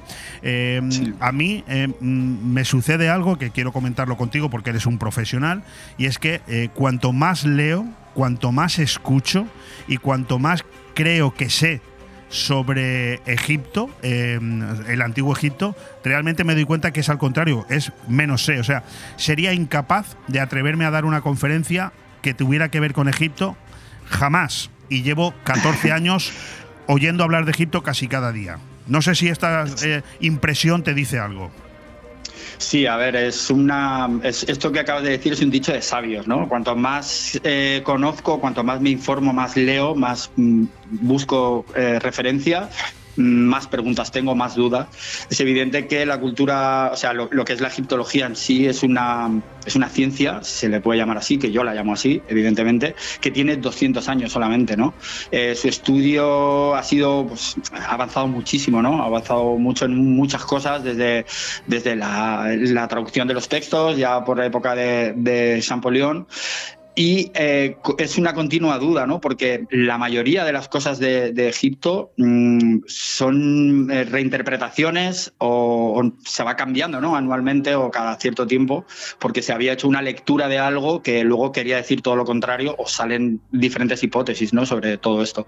Entonces, es, muy difícil, es muy difícil y muy bonito, evidentemente. por, eso digo que eres un valiente. Yo para mí eres un tipo valiente, porque ponerse delante de un micrófono a una sala llena de gente que seguramente le pasará lo mismo que a mí, que irá ávido de conocimiento, a ver qué es capaz de escuchar, qué le van a decir de nuevo y sorprenderla, pues hablando de Egipto tiene que ser harto complicado, ¿no? Y, ojo, y a la misma vez hacerlo ameno y atractivo. Ojo, citabas a Champollion, ¿eh? Otro, otro de los grandes, otro de los grandes, tanto como Howard Carter, pero claro, el descubrimiento de la momia del Tutankamón, pues de alguna manera ha un poco hipnotizado el nombre de, otros como, como Champollion. Oye, ¿cuál, es, ¿cuál es la evolución de la, de la música en el antiguo egipcio? En el antiguo Egipto, pues perdón Sí, pues eh, bueno, la música en sí eh, se tienen dataciones y registros arqueológicos que, pues de flautas o, sí, sobre todo flautas, que datan de 50 y 80 mil años, o sea, muy, muy antigua. Entonces, no se puede ubicar ¿no? como un punto exacto de, de, la, de, la, música, por ejemplo, en Egipto. Mesopotamia hizo florecer mucho ¿no? El, la, eh, la, la, música, ¿no? el arte sonoro. Egipto, pues eh, llega un momento que, tiene sus instrumentos eh, por, esa conexión que existe entre, Mesopotamia y Egipto y pues le da otro, otro carácter diferente a la música que tenían, por ejemplo, en Mesopotamia. Eh, florecen nuevos instrumentos, se modifican y se adaptan a las costumbres egipcias nuevos instrumentos, eh, ya antiguos, ¿no? Perdón. Y, a partir de ahí la música toma un, un, un, significado muy, muy diferente ¿no? al, que, al que tiene, por ejemplo, Mesopotamia. Es una música que empieza con un concepto eh, religioso puramente y a la que le salen diferentes ramas, como por ejemplo pues la música bélica, que también, imagínate, ¿no? O sea, es muy, muy antigua. Siempre que ha habido guerra, pues habrá habido alguna forma, ¿no? De, de poder mover esos peones en, la, en el momento de la batalla, en la contienda bélica. Y, y la música siempre ha acompañado al ser humano. Es una cosa que yo creo que que es que todo el mundo sabemos. Cierto. Además, en este caso, cuando hablamos de, de, música en el antiguo egipcio, creo que estamos hablando de cuatro fases diferenciadas, ¿no? Lo que podría ser sí. el imperio antiguo, el imperio medio, el imperio nuevo y el periodo tardío. Eh, sí, cada, abajo, cada sí. uno de estos imperios, me imagino, cada uno de estos eh, momentos da, da para una conferencia, ¿no? Sí, lo, lo curioso de, de, esto, de lo que es la música con el antiguo Egipto, es que eh, la música que ya empieza a consagrarse de manera más, más especial en, el reino antiguo, eh, esa música es eh, un poco como eh, las riendas de, la música, de las, de las reglas musicales, ya las llevan los sacerdotes, o eso, o eso creemos, ¿no? los que estudiamos la, la, la religión egipcia. Entonces, se mantienen eh, inmovibles, se mantienen perennes durante muchísimos años. Y fíjate, por ejemplo, es lo que yo le suelo decir a la gente, si miramos eh, la música desde el Renacimiento o, por ejemplo, de, los años 90 hasta nuestro momento, la música ha dado un cambio increíble. Pero esta música en el Antiguo Egipto se mantiene, lo que es música religiosa, en el ámbito religioso, mmm, siempre se, parece, se permanece con unas reglas muy estrictas que durante más de 3.000 años no se mueven, ¿no? Se consagran en los templos y quedan eh, como una regla fija en, en, ese tipo de música. Es lo que es sorprendente, ¿no? Eh, llegar a, a, descubrir. Eh, también me, me he hecho eco de que a la hora de hablar, eh, bueno, de, de, fase diferenciada, ya las hemos citado, pero también podemos hablar de instrumentos mm, distintos, ¿no? Por un lado tendríamos los sí. instrumentos de viento, como podrían ser la flauta, la chirimía, la trompeta, de la, tendríamos los instrumentos de cuerda, como son el arpa y la guitarra, o los instrumentos de, de percusión, los tímbolos, los tambores y los sistros. Me imagino que, que bueno, que, que profundizar en, en estudiar todo esto te habrá llevado su tiempo, ¿no? Sí, mucho tiempo, mucho tiempo. Y luego existen otro tipo de, instrumentos un poco más ceremoniales, pero que llega un momento en la historia también que como que se, que se, se llegan a repartir y vaya a casi todos los ámbitos, como por ejemplo son instrumentos eh, para los dioses, ¿no? Como los sistros, eh, una serie de instrumentos que están vinculados, por ejemplo, a, como en el caso del sistro, a la diosa Hathor, eh, y que evolucionan, ¿no? O sea, sí que van cambiando también. Eh, luego, pues claro, tenemos oboes, dobles, perdón, que, que, también aparecen en, Grecia, tenemos laúdes que aparecen de Mesopotamia, que se mueven a Grecia, liras, las palmas, por ejemplo. Las palmas es, eh, es un instrumento que tenemos en el cuerpo innato, ¿no? al igual que el habla, porque es como el primer sonido primigenio ¿no? que, que se produce en Egipto y a partir de ahí evoluciona a la música. Era ese, ese vínculo ¿no? que, que los vivos querían tener con los muertos. Entonces, la voz es ese, ese, primer sonido primigenio que da, la, que da la vida, como ya dice, por ejemplo, en la cosmogonía egipcia el dios Menfita Apta, ¿no? que él, él, nombra a los seres humanos, los moldea en barro, los nombra y con ese nombramiento comienza la música y ese vínculo, ¿no? Es muy, muy curioso, muy curioso. No, desde luego es extraordinario oírte hablar. No sé si estamos haciendo spoiler de tu conferencia de viernes, la estamos un, poco, un, poco, un poco, pero bueno, en cualquier caso es, es apasionante. Pasado mañana tendremos aquí al alcalde de, de Finestrat y le, le, comentaré esto y bueno, y también le, le, propondré que vaya a la propia conferencia a escucharte porque es una, es una maravilla. Oye, mm, una, una pregunta o varias preguntas. Sí. ¿Tú crees? No, evidentemente tú y yo estamos un poco influenciados, ¿no? Porque, porque nos encanta sí. esto de la egiptología, pero siendo capaces de superar esa, esa implicación tan directa, ¿tú crees que está de moda Egipto?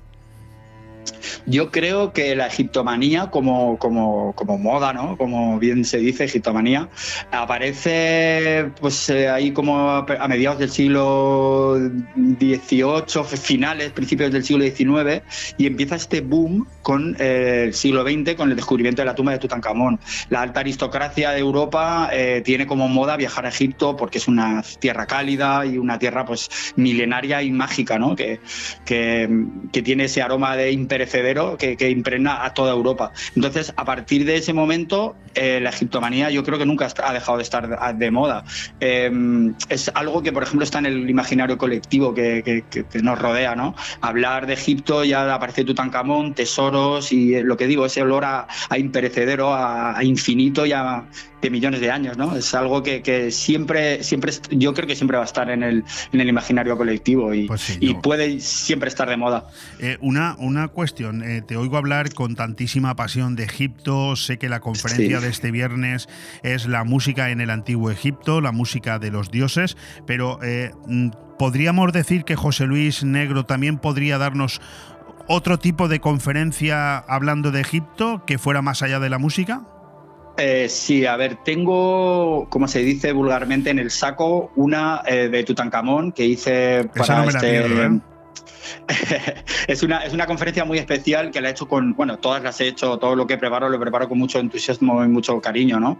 Eh, pero esta le tengo un especial cariño y creo que el, va a gustar mucho a la gente porque es muy visual, eh, muchos tesoros mm, y de hablar de un personaje que está en el colectivo social, pero que sigue siendo en, la, en lo que es la ciencia un personaje totalmente desconocido para la ciencia, porque Tutankamón sabemos, mm, sabemos de él, ¿no? Tenemos sus tesoros, tenemos más o menos su lugar de procedencia, su familia, que también está en duda, pero no conocemos nada de él. Solo sabemos, como decía Howard Carter, que nació, eh, vivió y murió.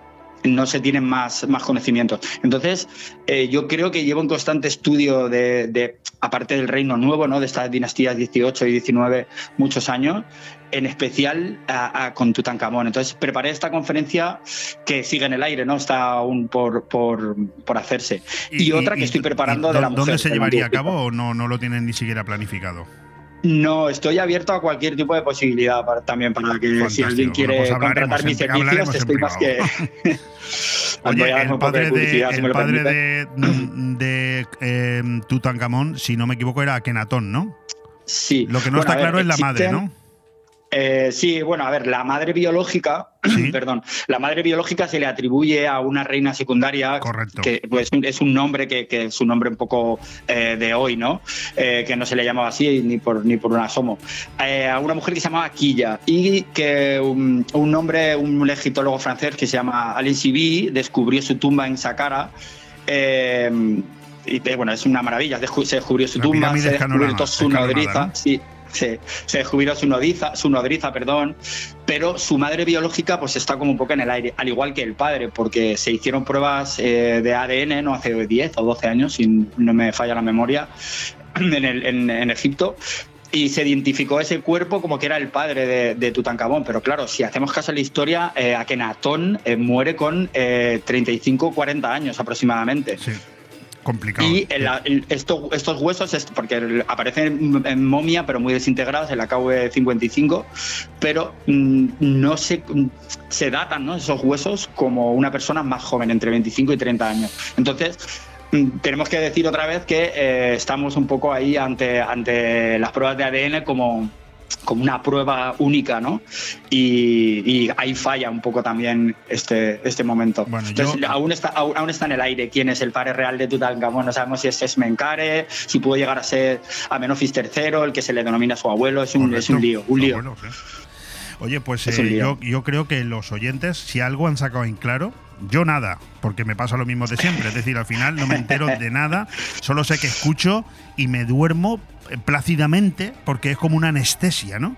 Oír hablar de Egipto, me ayer, anestesia, sí, o sea, es una cosa eh, eh, alucinante, ¿no? Por cierto, me queda visitar eh, el nuevo museo recién inaugurado en el Cairo, no sé si ¿no? tú has estado. No, el GEM creo que, bueno, están ahí como unos años que sí, que no, que sí, que no, y ahí abierto como unas galerías, pero no sé, eh, desconozco si aún está, Ah, ya en está totalidad, inaugurado. correcto, y sí. todo. Correcto, además está en, en, en- ¿cómo es? Donde están las... las eh, En eh, Giza. En Giza, correcto, está donde están. Ajá, la meseta. sí, muy bien. Oye, pues eh, lo que sí que ha quedado claro, lo tengo, mm, vamos, meridianamente mm, confirmado, es que cualquiera que nos esté escuchando está eh, alucinado y se da cuenta que podríamos seguir hablando de, de Egipto pues toda la mañana. Lo que pasa es que no Sí. tenemos más tiempo, pero sí el suficiente como para recordar que todo esto y mucho más lo podrás escuchar este viernes, día 3 de febrero, en la Casa de Cultura de Finestrat, a las 7 y media de la tarde, en la conferencia precisamente que da nuestro invitado, José Luis Negro, titulada La música en el antiguo Egipto, la música de los dioses. Eh, es así, ¿no? Sí, sí. El segundo título lo puse un poco porque siempre, bueno, y cuando comencé ¿no? mis investigaciones un poquito y a trabajar esta conferencia, me di cuenta de realmente que la música es un- la música de los dioses. O sea, es que está vinculada en su totalidad, casi en su totalidad, durante muchos años, muchos milenios, a, a los dioses, ¿no? Entonces me parece que la música, como decía el otro día una compañera, es el lenguaje universal, ¿no? Y, y me parece que es mm, muy, muy bonito, ¿no? Aprender un poco, conocer un poco más de, de cosas. Pues ya lo sabes. Sobre- si, sobre quieres, si queréis saber cómo son las vías de llegada de estos instrumentos, los ámbitos a los que se acerca este tipo de música, Sí. el religioso, el bélico, el funerario, cómo se vinculaba esta música a los festivales, los más de 3.500 años de historia que tiene y su vinculación con los dioses, la música en la época de las pirámides, todo esto y mucho más este viernes a las 7 y media de la tarde en la Casa de Cultura de Finestrat. Pues eh, espero que nos veamos allí, José Luis. Me encantaría poder verte por allí, desde luego. Estáis todos invitados. Vivo al lado, o sea que si no voy, eh, no tengo excusa. Oye, un fuerte abrazo y muchísimas gracias por tu tiempo. Muchísimas gracias a ti por darme la oportunidad. Nos vemos. Un Muchas abrazo. gracias. Un abrazo, chao.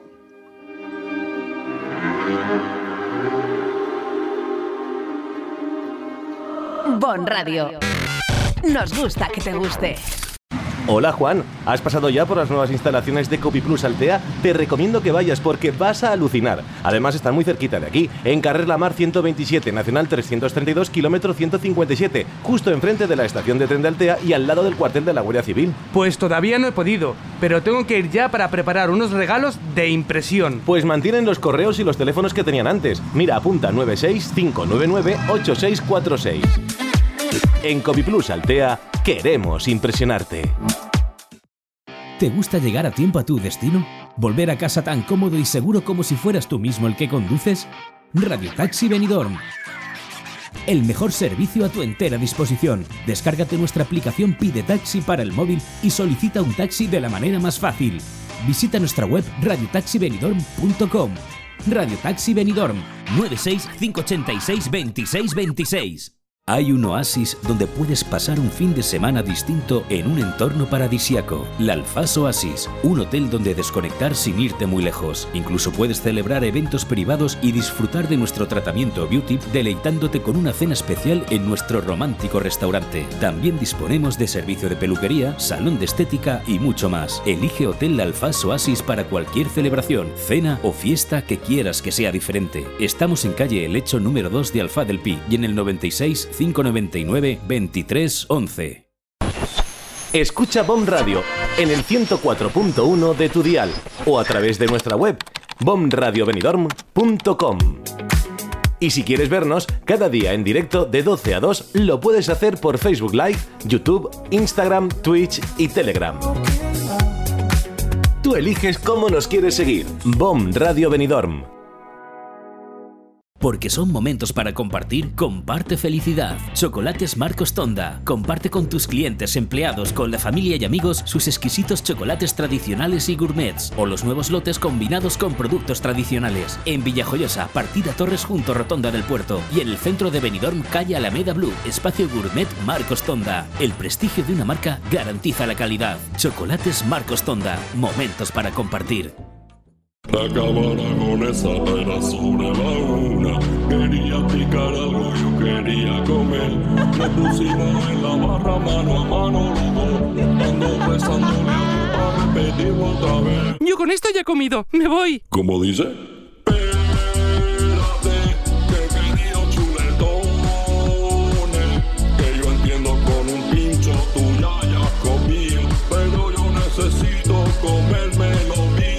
Ven sin prisas a la Cava Aragonesa, una institución en el corazón de Benidorm. Aire Fresco. Programa patrocinado por Hotel Meliá Benidorm, Fomento de Construcciones y Contratas, Exterior Plus y Actúa, Servicios y Medio Ambiente.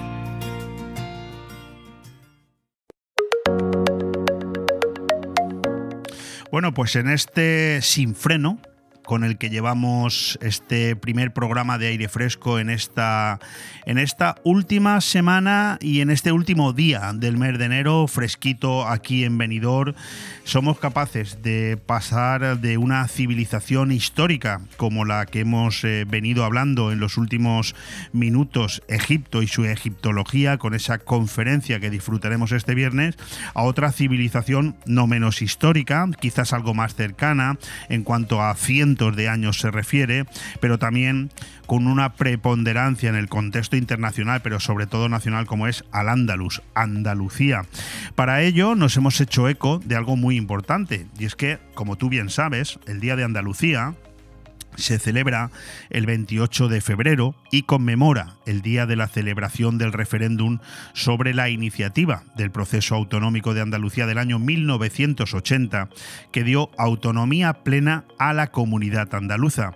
Ese referéndum del 28 de febrero vino tras las grandes manifestaciones autonomistas que se eh, produjeron el 4 de diciembre de tres años antes, en el 77. Se, también en un 4 de diciembre, el de este año pasado, en el 22, se celebró por primera vez el Día de la Bandera Andaluza, como homenaje a aquella manifestación de unos cuantos años antes, algo así como 45, y se ha elegido este día como homenaje a aquel 4D. En muchos pueblos y ciudades se decoran los balcones, donde se cuelga la bandera de Andalucía en las rejas y ganchos de estas, y se celebran concursos de patios andaluces, y en los colegios e institutos cantan y tocan a sones de flauta el himno de Andalucía. Bueno, pues eh, haciéndonos eco de todo esto, y aunque aún faltan cuatro semanas, porque será el domingo 28 de febrero, perdón, el día 28 de febrero cuando se celebre, que este año no sé si cae en domingo, imagino que no, caerá aproximadamente sobre un martes, quizás también no lo he podido confirmar, pero lo que sí podemos confirmar es que aquí, en la provincia de Alicante, la Federación Cultural de Andalucía Sur de la Comunidad Valenciana, FECUAS, presidida por eh, Luis Romero, ya lo tienen todo preparado y vienen además eh, tomándose la fiesta con, mucho, con mucha seriedad y con mucha antelación, porque ellos la van a celebrar un domingo, esta vez sí, que será el día 12 de febrero. Luis, ¿qué tal? ¿Cómo estás? Hola, buen día, ¿cómo vamos por venido? Pues la verdad es que aquí hace un día soleado, por como toca para, para, para oye, para darle la bienvenida a estas miles y miles de personas que se dan cita aquí con motivo de la celebración del Benidorm Fest, que sabes que se celebra estos días. Estuve, estuve, estuve el domingo por la noche allí. En el Benidorm Palace, ¿verdad? Sí, señor. ¿Y, qué tal? ¿Cómo fue el agua? Muy bien, creo que, que ese evento a Benidorm le va a venir muy bien y, también mm, en reconocimiento, porque venido es conocido mundialmente por su turismo, pero esto le va a realzar más todavía. Bueno, nos hemos dado cuenta aquí en Benidorm, que sabes que no dejamos puntadas sin hilo, que eh, era eh, fundamental la celebración de algo algo para que en el mes de enero y de febrero, que suelen ser los meses más flojos del año, pues tuviéramos también unos índices de ocupación hotelera fantásticos. Y de momento con este Benidorm Fair lo hemos conseguido, con otros actos importantes, como ese Mundial eh, de Ciclocross que se celebró hace un par de semanas, pero no menos importante es la celebración del Día de Andalucía que vosotros llevaréis a cabo este próximo 12 de febrero en Alicante, en el, en el Auditorio Provincial del ADA. Eh, eh, Luis, por empezar un poco por el principio eh, y por sacar un poco de, la duda ¿no? a cualquiera que nos pueda estar escuchando, conscientes de que en la provincia de Alicante viven muchos miles de andaluces. Andalucía es mucho más que, que, que folclore, que flamenco y que toros, además de eso, ¿verdad? Hombre, eh, aquí en la comunidad valenciana estamos sobre los 250.000 andaluces. Pues Creo que es la, autonomía más, donde más andaluces vemos de, toda España, la comunidad valenciana.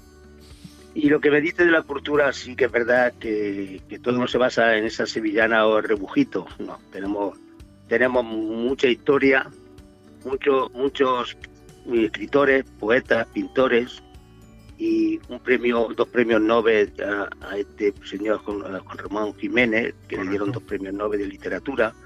Lorca, ¿quién no conoce a Lorca? Adolfo Becker, a Machado.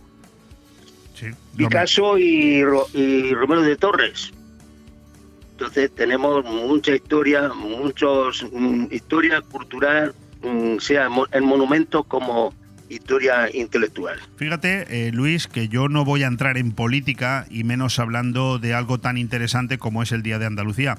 Pero déjame que te diga a modo de impresión, que sí que tengo la sensación de que desde que Andalucía, que ha estado 40 años gobernada por un partido político y ahora está en manos de otro, distinto, no, ni cito uno ni cito el otro, pero tengo la sensación de que, de que eh, Andalucía ha despertado un poco, ¿no? Ha despertado y, vuelve a, ser una eh, comunidad, eh, digamos, vanguardista, que ya no parece que es simplemente la última de la cola, sino todo lo contrario, que se pone a la vanguardia de España. No sé si esa sensación la tiene tú?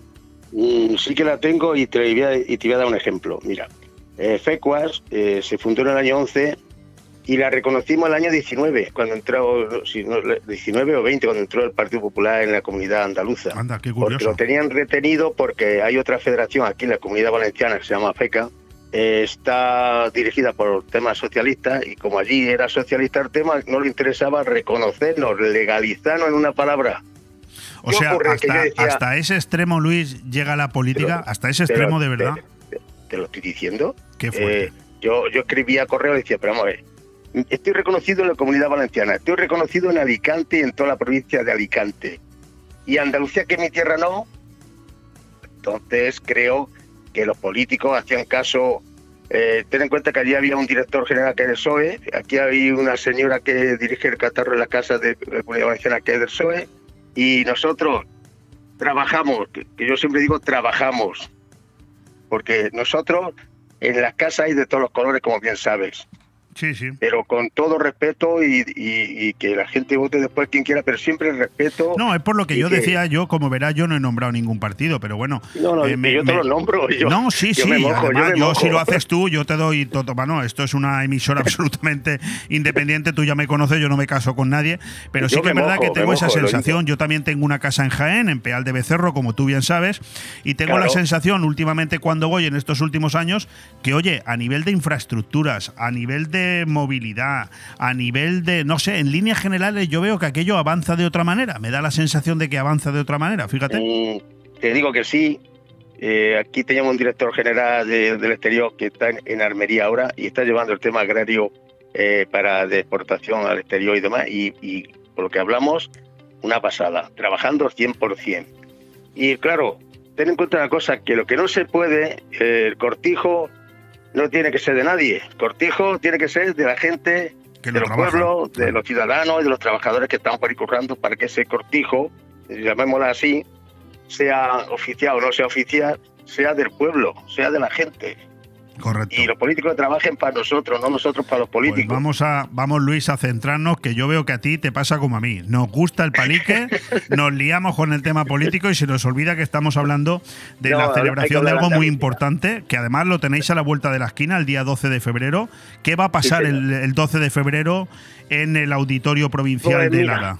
Mira, de antemano te digo, vamos a nombrar andaluz del año a tu alcalde, a Tony Pérez, No me porque digas. hablando con este, sí, hombre, sí, hablando con este señor, me causó un buen sabor de boca, porque el hombre reconocía que los andaluces mm, manchegos, extremeños, que han llegado a Benidorm, la han hecho grande, Hombre, y tanto. la han hecho grande.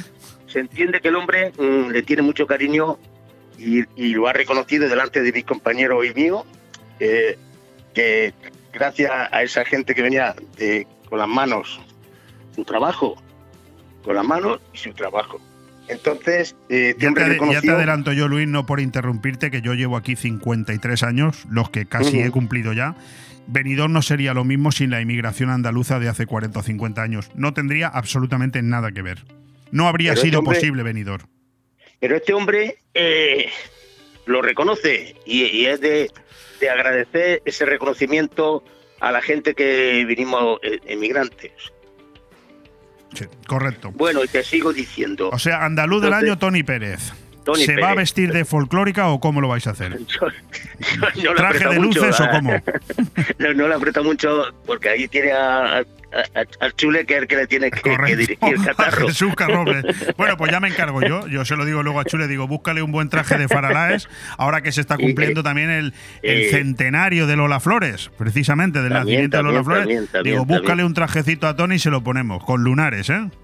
Entonces, vamos a hacer, todos los años hacemos una ciudad, un homenaje a una ciudad de Andalucía. Este año le ha tocado a Torre del Campo, de Jaén.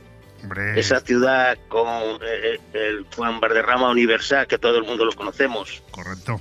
Qué bueno. Y vamos, vamos a hacer homenaje a Torre del Campo, vamos a hacer homenaje a, a Tony Pérez como andaluz del año. Y, y después pues tenemos ahí toda la historia de, de los coros, cantarán los coros. Viene una cantadora con nombre, con un nombre y una proyección acojonante, con, y tocando la guitarra Antonio Carrión. Esta cantadora se llama Fina de Ángeles, paisana de, de- de Juanito Valderrama, que es un, un figurón, es un figurón. Pues, eh, oye, ¿cómo puede la gente que nos esté escuchando participar de este evento? Porque sé que van a haber hasta 11 coros, grupos y, 11 y- y coros. uniones ¿eh? de la provincia que se van a dar cita Bueno, en ese bailes acto. también, ¿eh? Van a ir coro, eh, venido va con un cantador. Este hombre es, especial porque me cae súper bien. Este hombre ha estado eh, de migrante en Alemania, no sé si 30, 35, 40 años. Sí, sí. Qué bueno. Y se ha venido a vivir, ha venido, y yo un día lo escucho y dice, Luis, yo puedo cantar. Eh, digo, vamos a ver, sí, usted puede cantar, claro. Y yo, porque siempre, es verdad, la gente que dale siempre eh, esa, mm, decir, venga, Su posibilidad. Y, por- y- y probó, digo, coño, claro que cantas. Y desde que lo escuché, va cantando el hombre, viene con un guitarrista de Benidorm también. Y los demás, pues vienen, de Carpe vienen ba- bailadoras, de Ibis vienen bailadoras. Vamos, que tenemos diversidad de. Fantástico. Bueno, pues yo quiero recordarle a los oyentes que estamos hablando con eh, Luis Romero, que es el eh, presidente de la Federación Cultural de Andalucía al sur de la comunidad valenciana, y estamos hablando por algo muy bonito, y es que el próximo día 12 de febrero a las 11 de la mañana en el Auditorio Provincial de Alicante, en el ADA, se celebra el Día de Andalucía en Alicante, con dos momentos eh, muy importantes. Son esa, esa ciudad homenajeada, eh, Torre del Campo, en Jaén, y ese andaluz del año que por unanimidad han decidido que en esta ocasión recaiga en la figura de nuestro alcalde Tony Pérez. ¿Qué tal eh, recibió Tony la, la noticia? Pues la verdad que el hombre se quedó encantado, mm, le gustó la idea un montón, no lo esperaba y la verdad que fui para su despacho que conoce a, aquí a mi amiguete Raúl con, con el Joaquín, estuvimos allí, le, le pusimos un pin de, de la federación y el hombre encantado, la verdad es que encantado, estuvimos hablando un buen rato allí, ya temas de, de pues, esto que te estoy diciendo antes, de la inmigración, de la gente que venía a trabajar y demás, y la verdad que que le, le hizo mucha ilusión. Pero también quiero de- decir una cosa. Gracias a Carlos Mazón, el presidente de la Diputación, Correcto. podemos tener este espacio del ADA, porque se comprometió con los andaluces a que íbamos a tener ese espacio todos los años desde el año 19. Antes nos reuníamos en la concha, en la explanada, allí hacía un frío, llovía, una historia, los camiones por allí pasando por la, por la explanada, por allí, por la parte de atrás del puerto. Si no era la mejor Y- manera. Y este hombre se, se mojó y la verdad es que Carlos Mazón se ha portado y se sigue portando muy bien con la federación. Y Julia Parra, Julia Parra es otro sol, ¿eh? Vicepresidenta Parra, de la la, Diputación, sí. la diputada de Cultura es un sol, se porta muy bien con nosotros también, que yo... eh, dicen en mi pueblo que el que no es agradecido no es bien nacido. Correcto. Es muy bien, muy bien Entonces- expresado, correcto. Entonces, Bueno, pues vamos a hacer una cosa. No tengo más tiempo, pero si tú te comprometes a ponérselo, yo pago los trajes de folclórica de Tony Pérez y de Carlos Mazón, pero se los pones tú. eh, Carlos, te digo una cosa, eh, que Carlos mm, le gusta mucho Sevilla y Ah, va no, mucho buen a amigo Sevilla. mío, hombre. Tú dile, me ha dicho Eh, Leopoldo que él paga el traje. Si te lo pone, él lo paga, pero te tienes que poner el traje y bailar eh, con, con el Ahora traje. te digo una cosa, Leopoldo, que Carlos está en una situación que está currando, quiere ser presidente y creo que lo va a ser y está currando 100%, no, no, eh, hace más kilómetros que los taxistas. Sí, no, lo veo porque, claro, evidentemente por mi condición de periodista sigo la información a diaria. Hoy mismo tengo aquí una noticia ahora que dar antes de que finalice el programa. Es la presentación de su programa electoral ayer ante toda la sociedad alicantina, invitado Sí, por el diario Información. Y, y un gran programa, ha expuesto un gran programa. Luego ya veremos si primero lo eligen los valencianos y luego si lo puede llevar a cabo, claro. Pero en cualquier caso, mm, creo que hace falta un cambio. No tengo nada en contra ni a favor de, de Chimo Puig, pero creo que es momento también de cambio. España necesita un revulsivo, así no podemos seguir. Eso, esa, esa es mi impresión y mi opinión, y así la traslado. ¿eh? Y, y estoy contigo. Pues eh, Estoy querido, contigo que los cambios siempre son buenos. Querido Luis, muchísimas gracias por atendernos. Es un placer tenerte con nosotros. Muchísimas gracias por la parte que nos corresponde de haber eh, pensado en nuestro alcalde para ser el andaluz del año. Y muchísima suerte este próximo día 12, que vaya todo muy bien. Y nada, simplemente reconocer, como he hecho ya, y no me cansaré de decirlo, que sin los andaluces la comunidad valenciana no sería lo mismo y por supuesto Benidorm no habría podido avanzar hace 40 o 50 años de la manera que despegó sin esa fantástica mano de obra llegada desde muchos pueblos de Andalucía, fundamentalmente de Granada y de Jaén. Eh, todos bienvenidos y todos ya ciudadanos de aquí. Pues nada, pues Leopoldo, muchas gracias por, eh, por tener esta referencia con nosotros en esta pequeña entrevista. Y sabes que tienes aquí tu casa, que si te apetece, estás invitado. Muchísimas Y gracias. a pasar el día con nosotros, si te apetece, sabes que estás invitado y no, no de compromiso, Sí, ¿eh? sí, lo sé, lo sé, lo sé que lo corazón, dice de corazón y yo te lo agradezco muchísimo. Un fuerte abrazo, Luis. Cuídate y nada, y pa'lante, como dicen en nuestra tierra, pa'lante. Pa'lante como los de Alicante. Venga, un abrazo. Hasta ahora. Cuídate, un abrazo, hasta luego. Bon Radio. Nos gusta que te guste. El estilo perfecto para tu hogar lo encontrarás en Construcciones Nocete. Espacios sencillos y funcionales para llenar tu casa de vida, amor, luz y buenos recuerdos. Haz realidad la casa de tus sueños añadiendo nuestras cocinas y baños exclusivos a medida. Construcciones Nocete, calle Islandia 6, local 4, teléfono 633 52 76 79. Benidorm. Construcciones Nocete, el estilo de vida que estabas buscando. Cuando decides que quieres comprar o vender una vivienda, suelen surgir muchas dudas, cuestiones que en ocasiones necesitan de profesionales. Si quieres comprar o vender una vivienda, confía en profesionales con muchos años de experiencia. Confía en Grupo Rojisa. Con oficinas en Benidorm y Callosa, contacte con nosotros en el 672 20 26 36 o visita nuestro portal inmobiliario www.rojisa.com. Grupo Rojisa. Estamos para ayudarte. Anda, eso que suenan son tus tripas, ¿verdad? Pues sí, tú. Tengo más hambre que el perro un ciego. ¿Y si pedimos unos bocatas? Pero qué bocatas ni qué bocatos. Lo mejor para quitar el hambre es ir al mesón el segoviano. Mesón el Segoviano combate eficazmente la hora del almuerzo, la comida y la cena. Rabo de toro, cordero al horno, cochinillo a la segoviana, chuletón de buey, menú diario. Mesón el Segoviano, calle Ibiza 10, teléfono 633 19 70 84. Benidorm. Aire Fresco. Programa patrocinado por Hotel Meliá Benidorm, Fomento de Construcciones y Contratas, Exterior Plus y Actúa, Servicios y Medio Ambiente.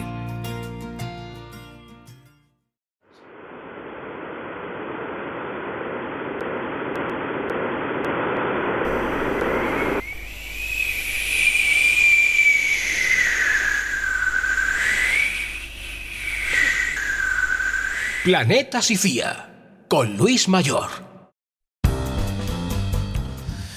Pues no voy a cansarme, eh, nunca creo, de reconocer algunas cosas que por repetitivas no dejan de suceder y es la rapidez con la que pasa un programa de radio que, bueno, por ser el primero para mí de esta semana y por las circunstancias en las que me he enfrentado a él, la verdad es que venía con un un plus de nerviosismo. ¿Quién lo iba a decir, no? Cerca de 34 años haciendo lo mismo y aún soy capaz de ponerme nervioso cuando me pongo delante de un micrófono. Creo que eso no habla mal de mí, al contrario, creo que habla bien de cualquiera que se toma su trabajo con máximo interés. Te decía que estamos eh, cerca ya de finalizar el programa, pero aún con un capítulo importante. Seguro que en estas últimas semanas, en estos últimos 10-12 días, habrás oído hablar mucho de la rotación del núcleo interno de la Tierra, algo de lo que no hemos oído hablar en la vida, pero que en cuanto los políticos lo ponen en su boca, pues claro, y empiezan a pelearse por algo que tiene que ver con este tema, pues enseguida todos empezamos a interesarnos a ver un poco a qué se refieren. Bueno, como estamos hablando de Planeta Sicía, la sección que conduce nuestro buen amigo Luis Mayor, he querido traer este tema aquí, pero le preguntaré por él a Luis después del tema principal por el cual Luis está hoy aquí con nosotros y que no es otro que volver a presentarnos eh, ampliamente otro de los planetas que circunvalan a, o que forman parte de, de- de- de la misma esfera en la que está nuestro, nuestra querida Tierra. Querido Luis, ¿cómo estás? Pues aquí estamos, es, con, con Urano. Con, no con expectación uraña. Oye, eh, Así es. eh, hoy nos vas a hablar de, de Urano. Y, y bueno, yo estoy presto y dispuesto para escucharte, juego con ventaja, ya lo he podido leer, me ha entusiasmado, pero quiero que seas tú quien lo traslade hasta nuestros oyentes eh, todo lo que sabes eh, sobre este planeta. Bueno, siempre sabemos la mitad de lo que creemos. Cre- correcto. bueno, Eh, Urano es un planeta lejano séptimo desde el Sol, con un kilometraje desde tan solo 2.926.266.950 kilómetros aproximadamente. ¿Por qué? Porque como va rotando, va aumentando y disminuyendo. Esa, mm, cantidad de kilómetros es con referencia al Sol, ¿no? Con referencia al Sol. Lo que pasa es que como él se mueve, lógicamente sube y baja los kilometrajes. Está claro. Pero es aproximadamente. Es su esfera gélida con una atmósfera compuesta por amoníaco, metano y agua, entre otros elementos, y es el dios de los cielos para los griegos, que fue vencido, según cuenta la leyenda, por Titán, su hijo. Curiosamente está a 98 grados de inclinación respecto a su órbita, es decir, que está de cara hacia el Sol, al cual orbita cada 48 añitos, estando en una posición opuesta cada 24 años. Su temperatura gélida es de menos 220 grados centígrados, lo que supone un estado de congelación continua. Esa característica y el color azulado que destaca por su peculiar estado inclinado hacen de él un planeta distinto. Bueno, digo color azulado o verde azul, si se me permite, puesto que el albado que cambia levemente el color. En 1781, William Herschel se fijó en una estrella a la altura de Géminis, que a su vez pensó que era un cometa, visto a través de un telescopio hecho por él mismo. Pero a finales de agosto de ese mismo año confirmado por el matemático Anders Lexell, anunció que aquello de que Herschel había descubierto era todo un planeta, y era Urano. Correcto. Rota sobre sí mismo cada 15 horas aproximadamente, de ello su forma un poco achatada. Nueve tenues anillos descubiertos desde nuestra geo, más un par más descubiertos por la sonda Voyager, son los que circunvolucionan a Urano. Pero no está solo.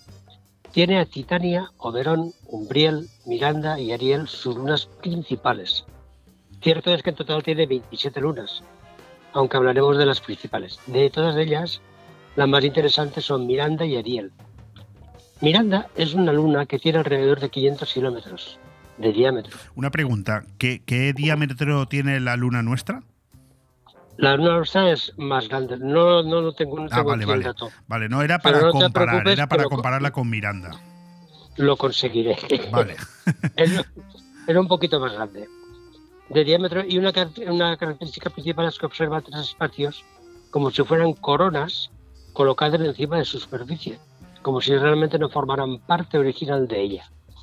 Esas coronas no son más que valles y crestas montañosas muy altas, todo ello descubierto por los ojos de Voyager.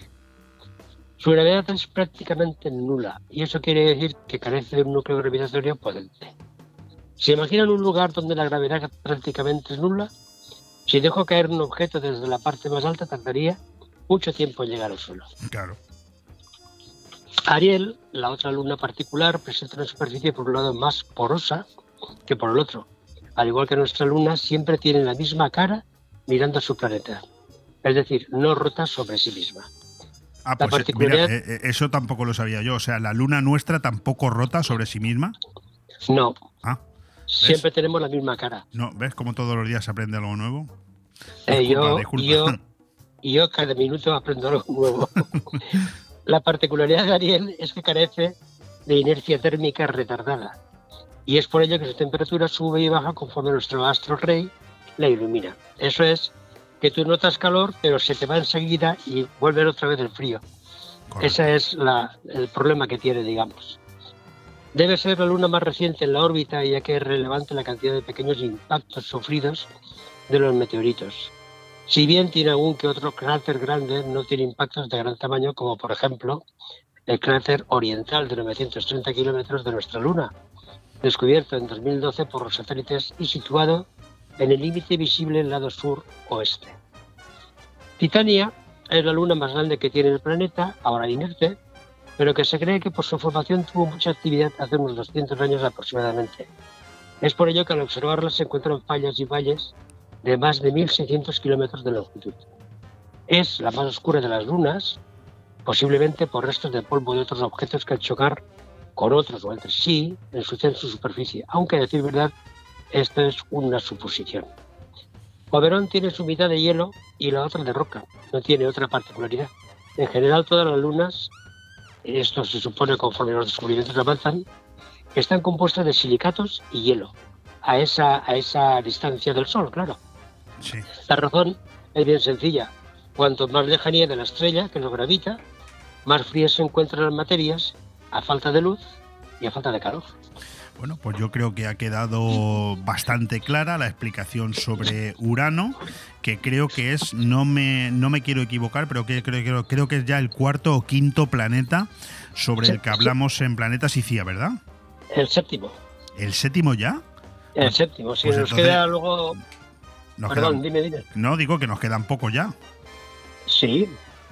Ya nos queda pues eh, pocos porque después de Urano viene Neptuno y luego hablaremos pues eh, algo de, de Plutón. Perfecto. Oye, que antes Plutón de... lo, lo eli- lo eliminaron del de- como planeta, pero bueno. Ah, mira, ¿ves? Otra cosa que he aprendido hoy. Pues en- decía yo al inicio de esta colaboración aquí en Planeta Sicía con Luis Mayor que sin lugar a dudas la noticia ¿no? que ha acaparado más atención en este ámbito que ahora nos ocupa ha sido esta que tiene que, que hacer referencia a la rotación del núcleo interno de la Tierra y que derivó en un arduo debate ¿no? de indirectas en el Congreso de los Diputados entre el propio Pedro Sánchez y el líder de Vox, eh, Santiago Abascal. Exactamente cuando hablamos de esta rotación del núcleo interno de la Tierra, ¿a qué nos estamos refiriendo, Luis? Pues eh, antes decirte un inciso, que tenemos la suerte de que no puede- los políticos no pueden manejar Menos mal, la, la- menos mal. la tierra. Exacto, exacto. Bueno, esto, Xiaodong Song y Paul Richards son dos científicos, dos grandes científicos, que estudian siempre la, parte geológica de la Tierra, ¿no? Entonces, eh, la Tierra tiene eh, el núcleo central y luego tiene un núcleo, digamos, eh, encima de ese núcleo central. Y ese núcleo que hay encima del pequeñito, del auténtico, digamos, sería la yema del huevo, ¿no? Sí. Ese es el que hace que la Tierra tenga su magneticidad. ¿Por qué? Porque los campos magnéticos de la Tierra son fundamentales para protegernos de todos los rayos cósmicos que hay y los rayos solares, ¿no? ¿Y qué ocurre? Pues que eso cada 70 años, según han descubierto estos señores, eso cambia o se para o se ralentiza o gira eh, de otra forma. ¿Qué ocurre? Que esto realmente afecta a, a- a los mares, a la temperatura, afecta al tiempo, afecta a todo, porque nosotros estamos viviendo dentro de una bola de cristal realmente. La atmósfera que nos protege exterior es la única que tenemos y esa es una atmósfera parte magnética. Sí, y sí, sí. esa oscilación, perdón, No, no, esa dime, dime, perdona. esa oscilación se produce, según han descubierto ellos, alrededor de unas siete décadas. O sea, cada 70, 70 y algo años, eh, ellos observan que eso cambia un poco. No es que se pare, ni mucho menos, porque si se parara estaríamos todos flotando, al no haber magnetismo, pero de momento lo que ellos han encontrado es que hay una ralentización en cuanto a la velocidad que, perdón, que, que lleva eso normalmente. Tenemos entonces eh, la tranquilidad de poder decir que antes se morirán todos los políticos que en este momento intentan mandar entre nosotros que la paralización de la Tierra, ¿no? Espero. Espero, sí. Espero. Yo, yo también, Espero. yo también lo espero y lo deseo. bueno, Luis, oye, que muchísimas gracias. Y Nada, nada, en, en un par de semanas nos volvemos a escuchar, pero yo espero que no me sigas poniendo excusas para venir por aquí, por la, por la radio, ahora que tenemos No, un yo- maravilloso a- estudio. A ver si la semana que viene o la otra puedo ir sin ningún Sí, porque Guillermo ya no hay que decirle que venga. Guillermo viene solo. Él, él, Es- se- él viene se encantado. Se Encantado. apunta todo, se apunta todo. Se Guillermo. apunta a todo. Oye, muchísimas gracias, Luis. Un fuerte abrazo. A ti, igualmente.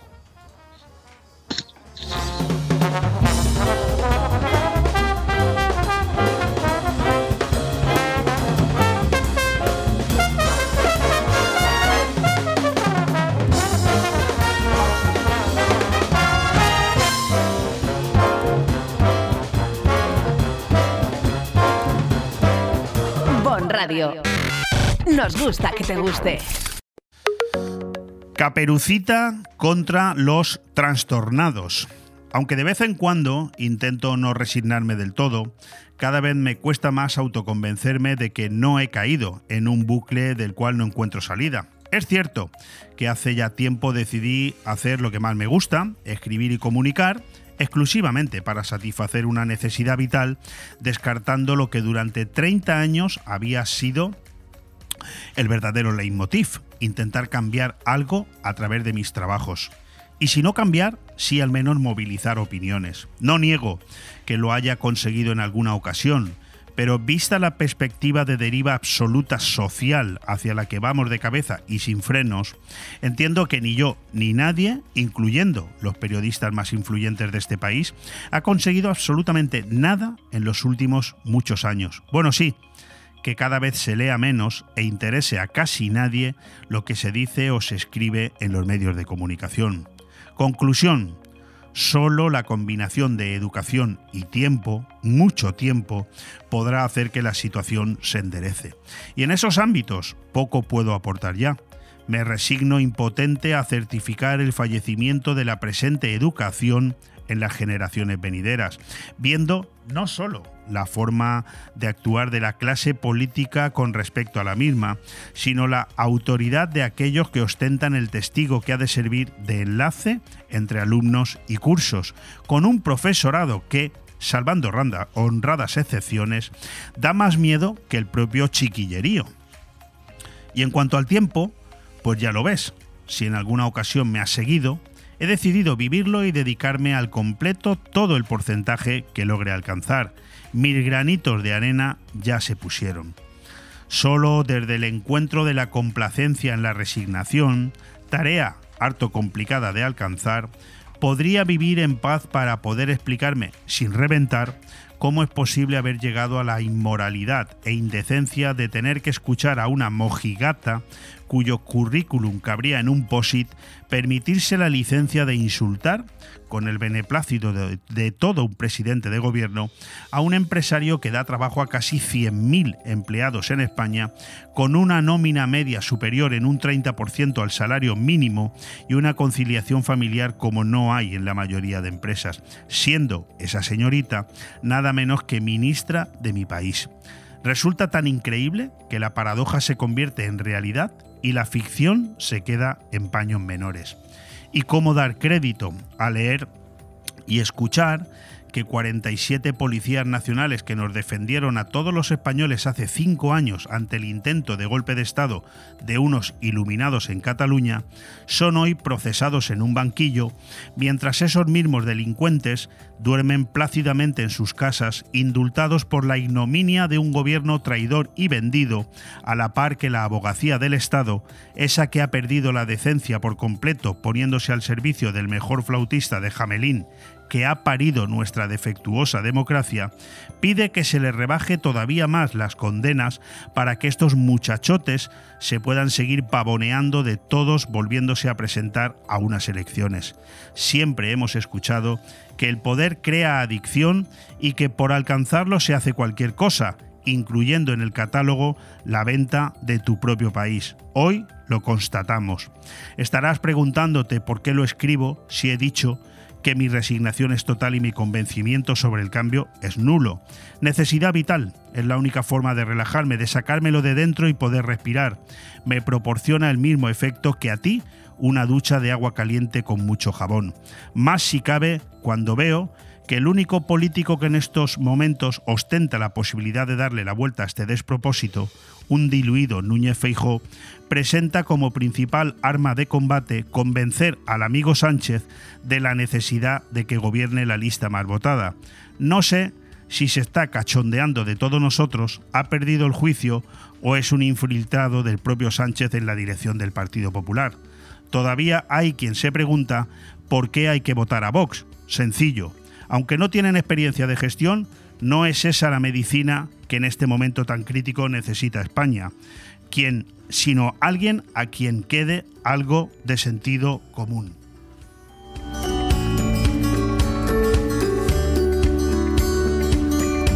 Bueno, pues eh, esa era la editorial que no quería dejar pasar. Quiero dar las gracias a Luis Mayor, a José Luis Negro, a Luis Romero y a Fernando Montes por habernos acompañado. Muchísimas gracias a todos. Mañana aquí a la misma hora. Un abrazo.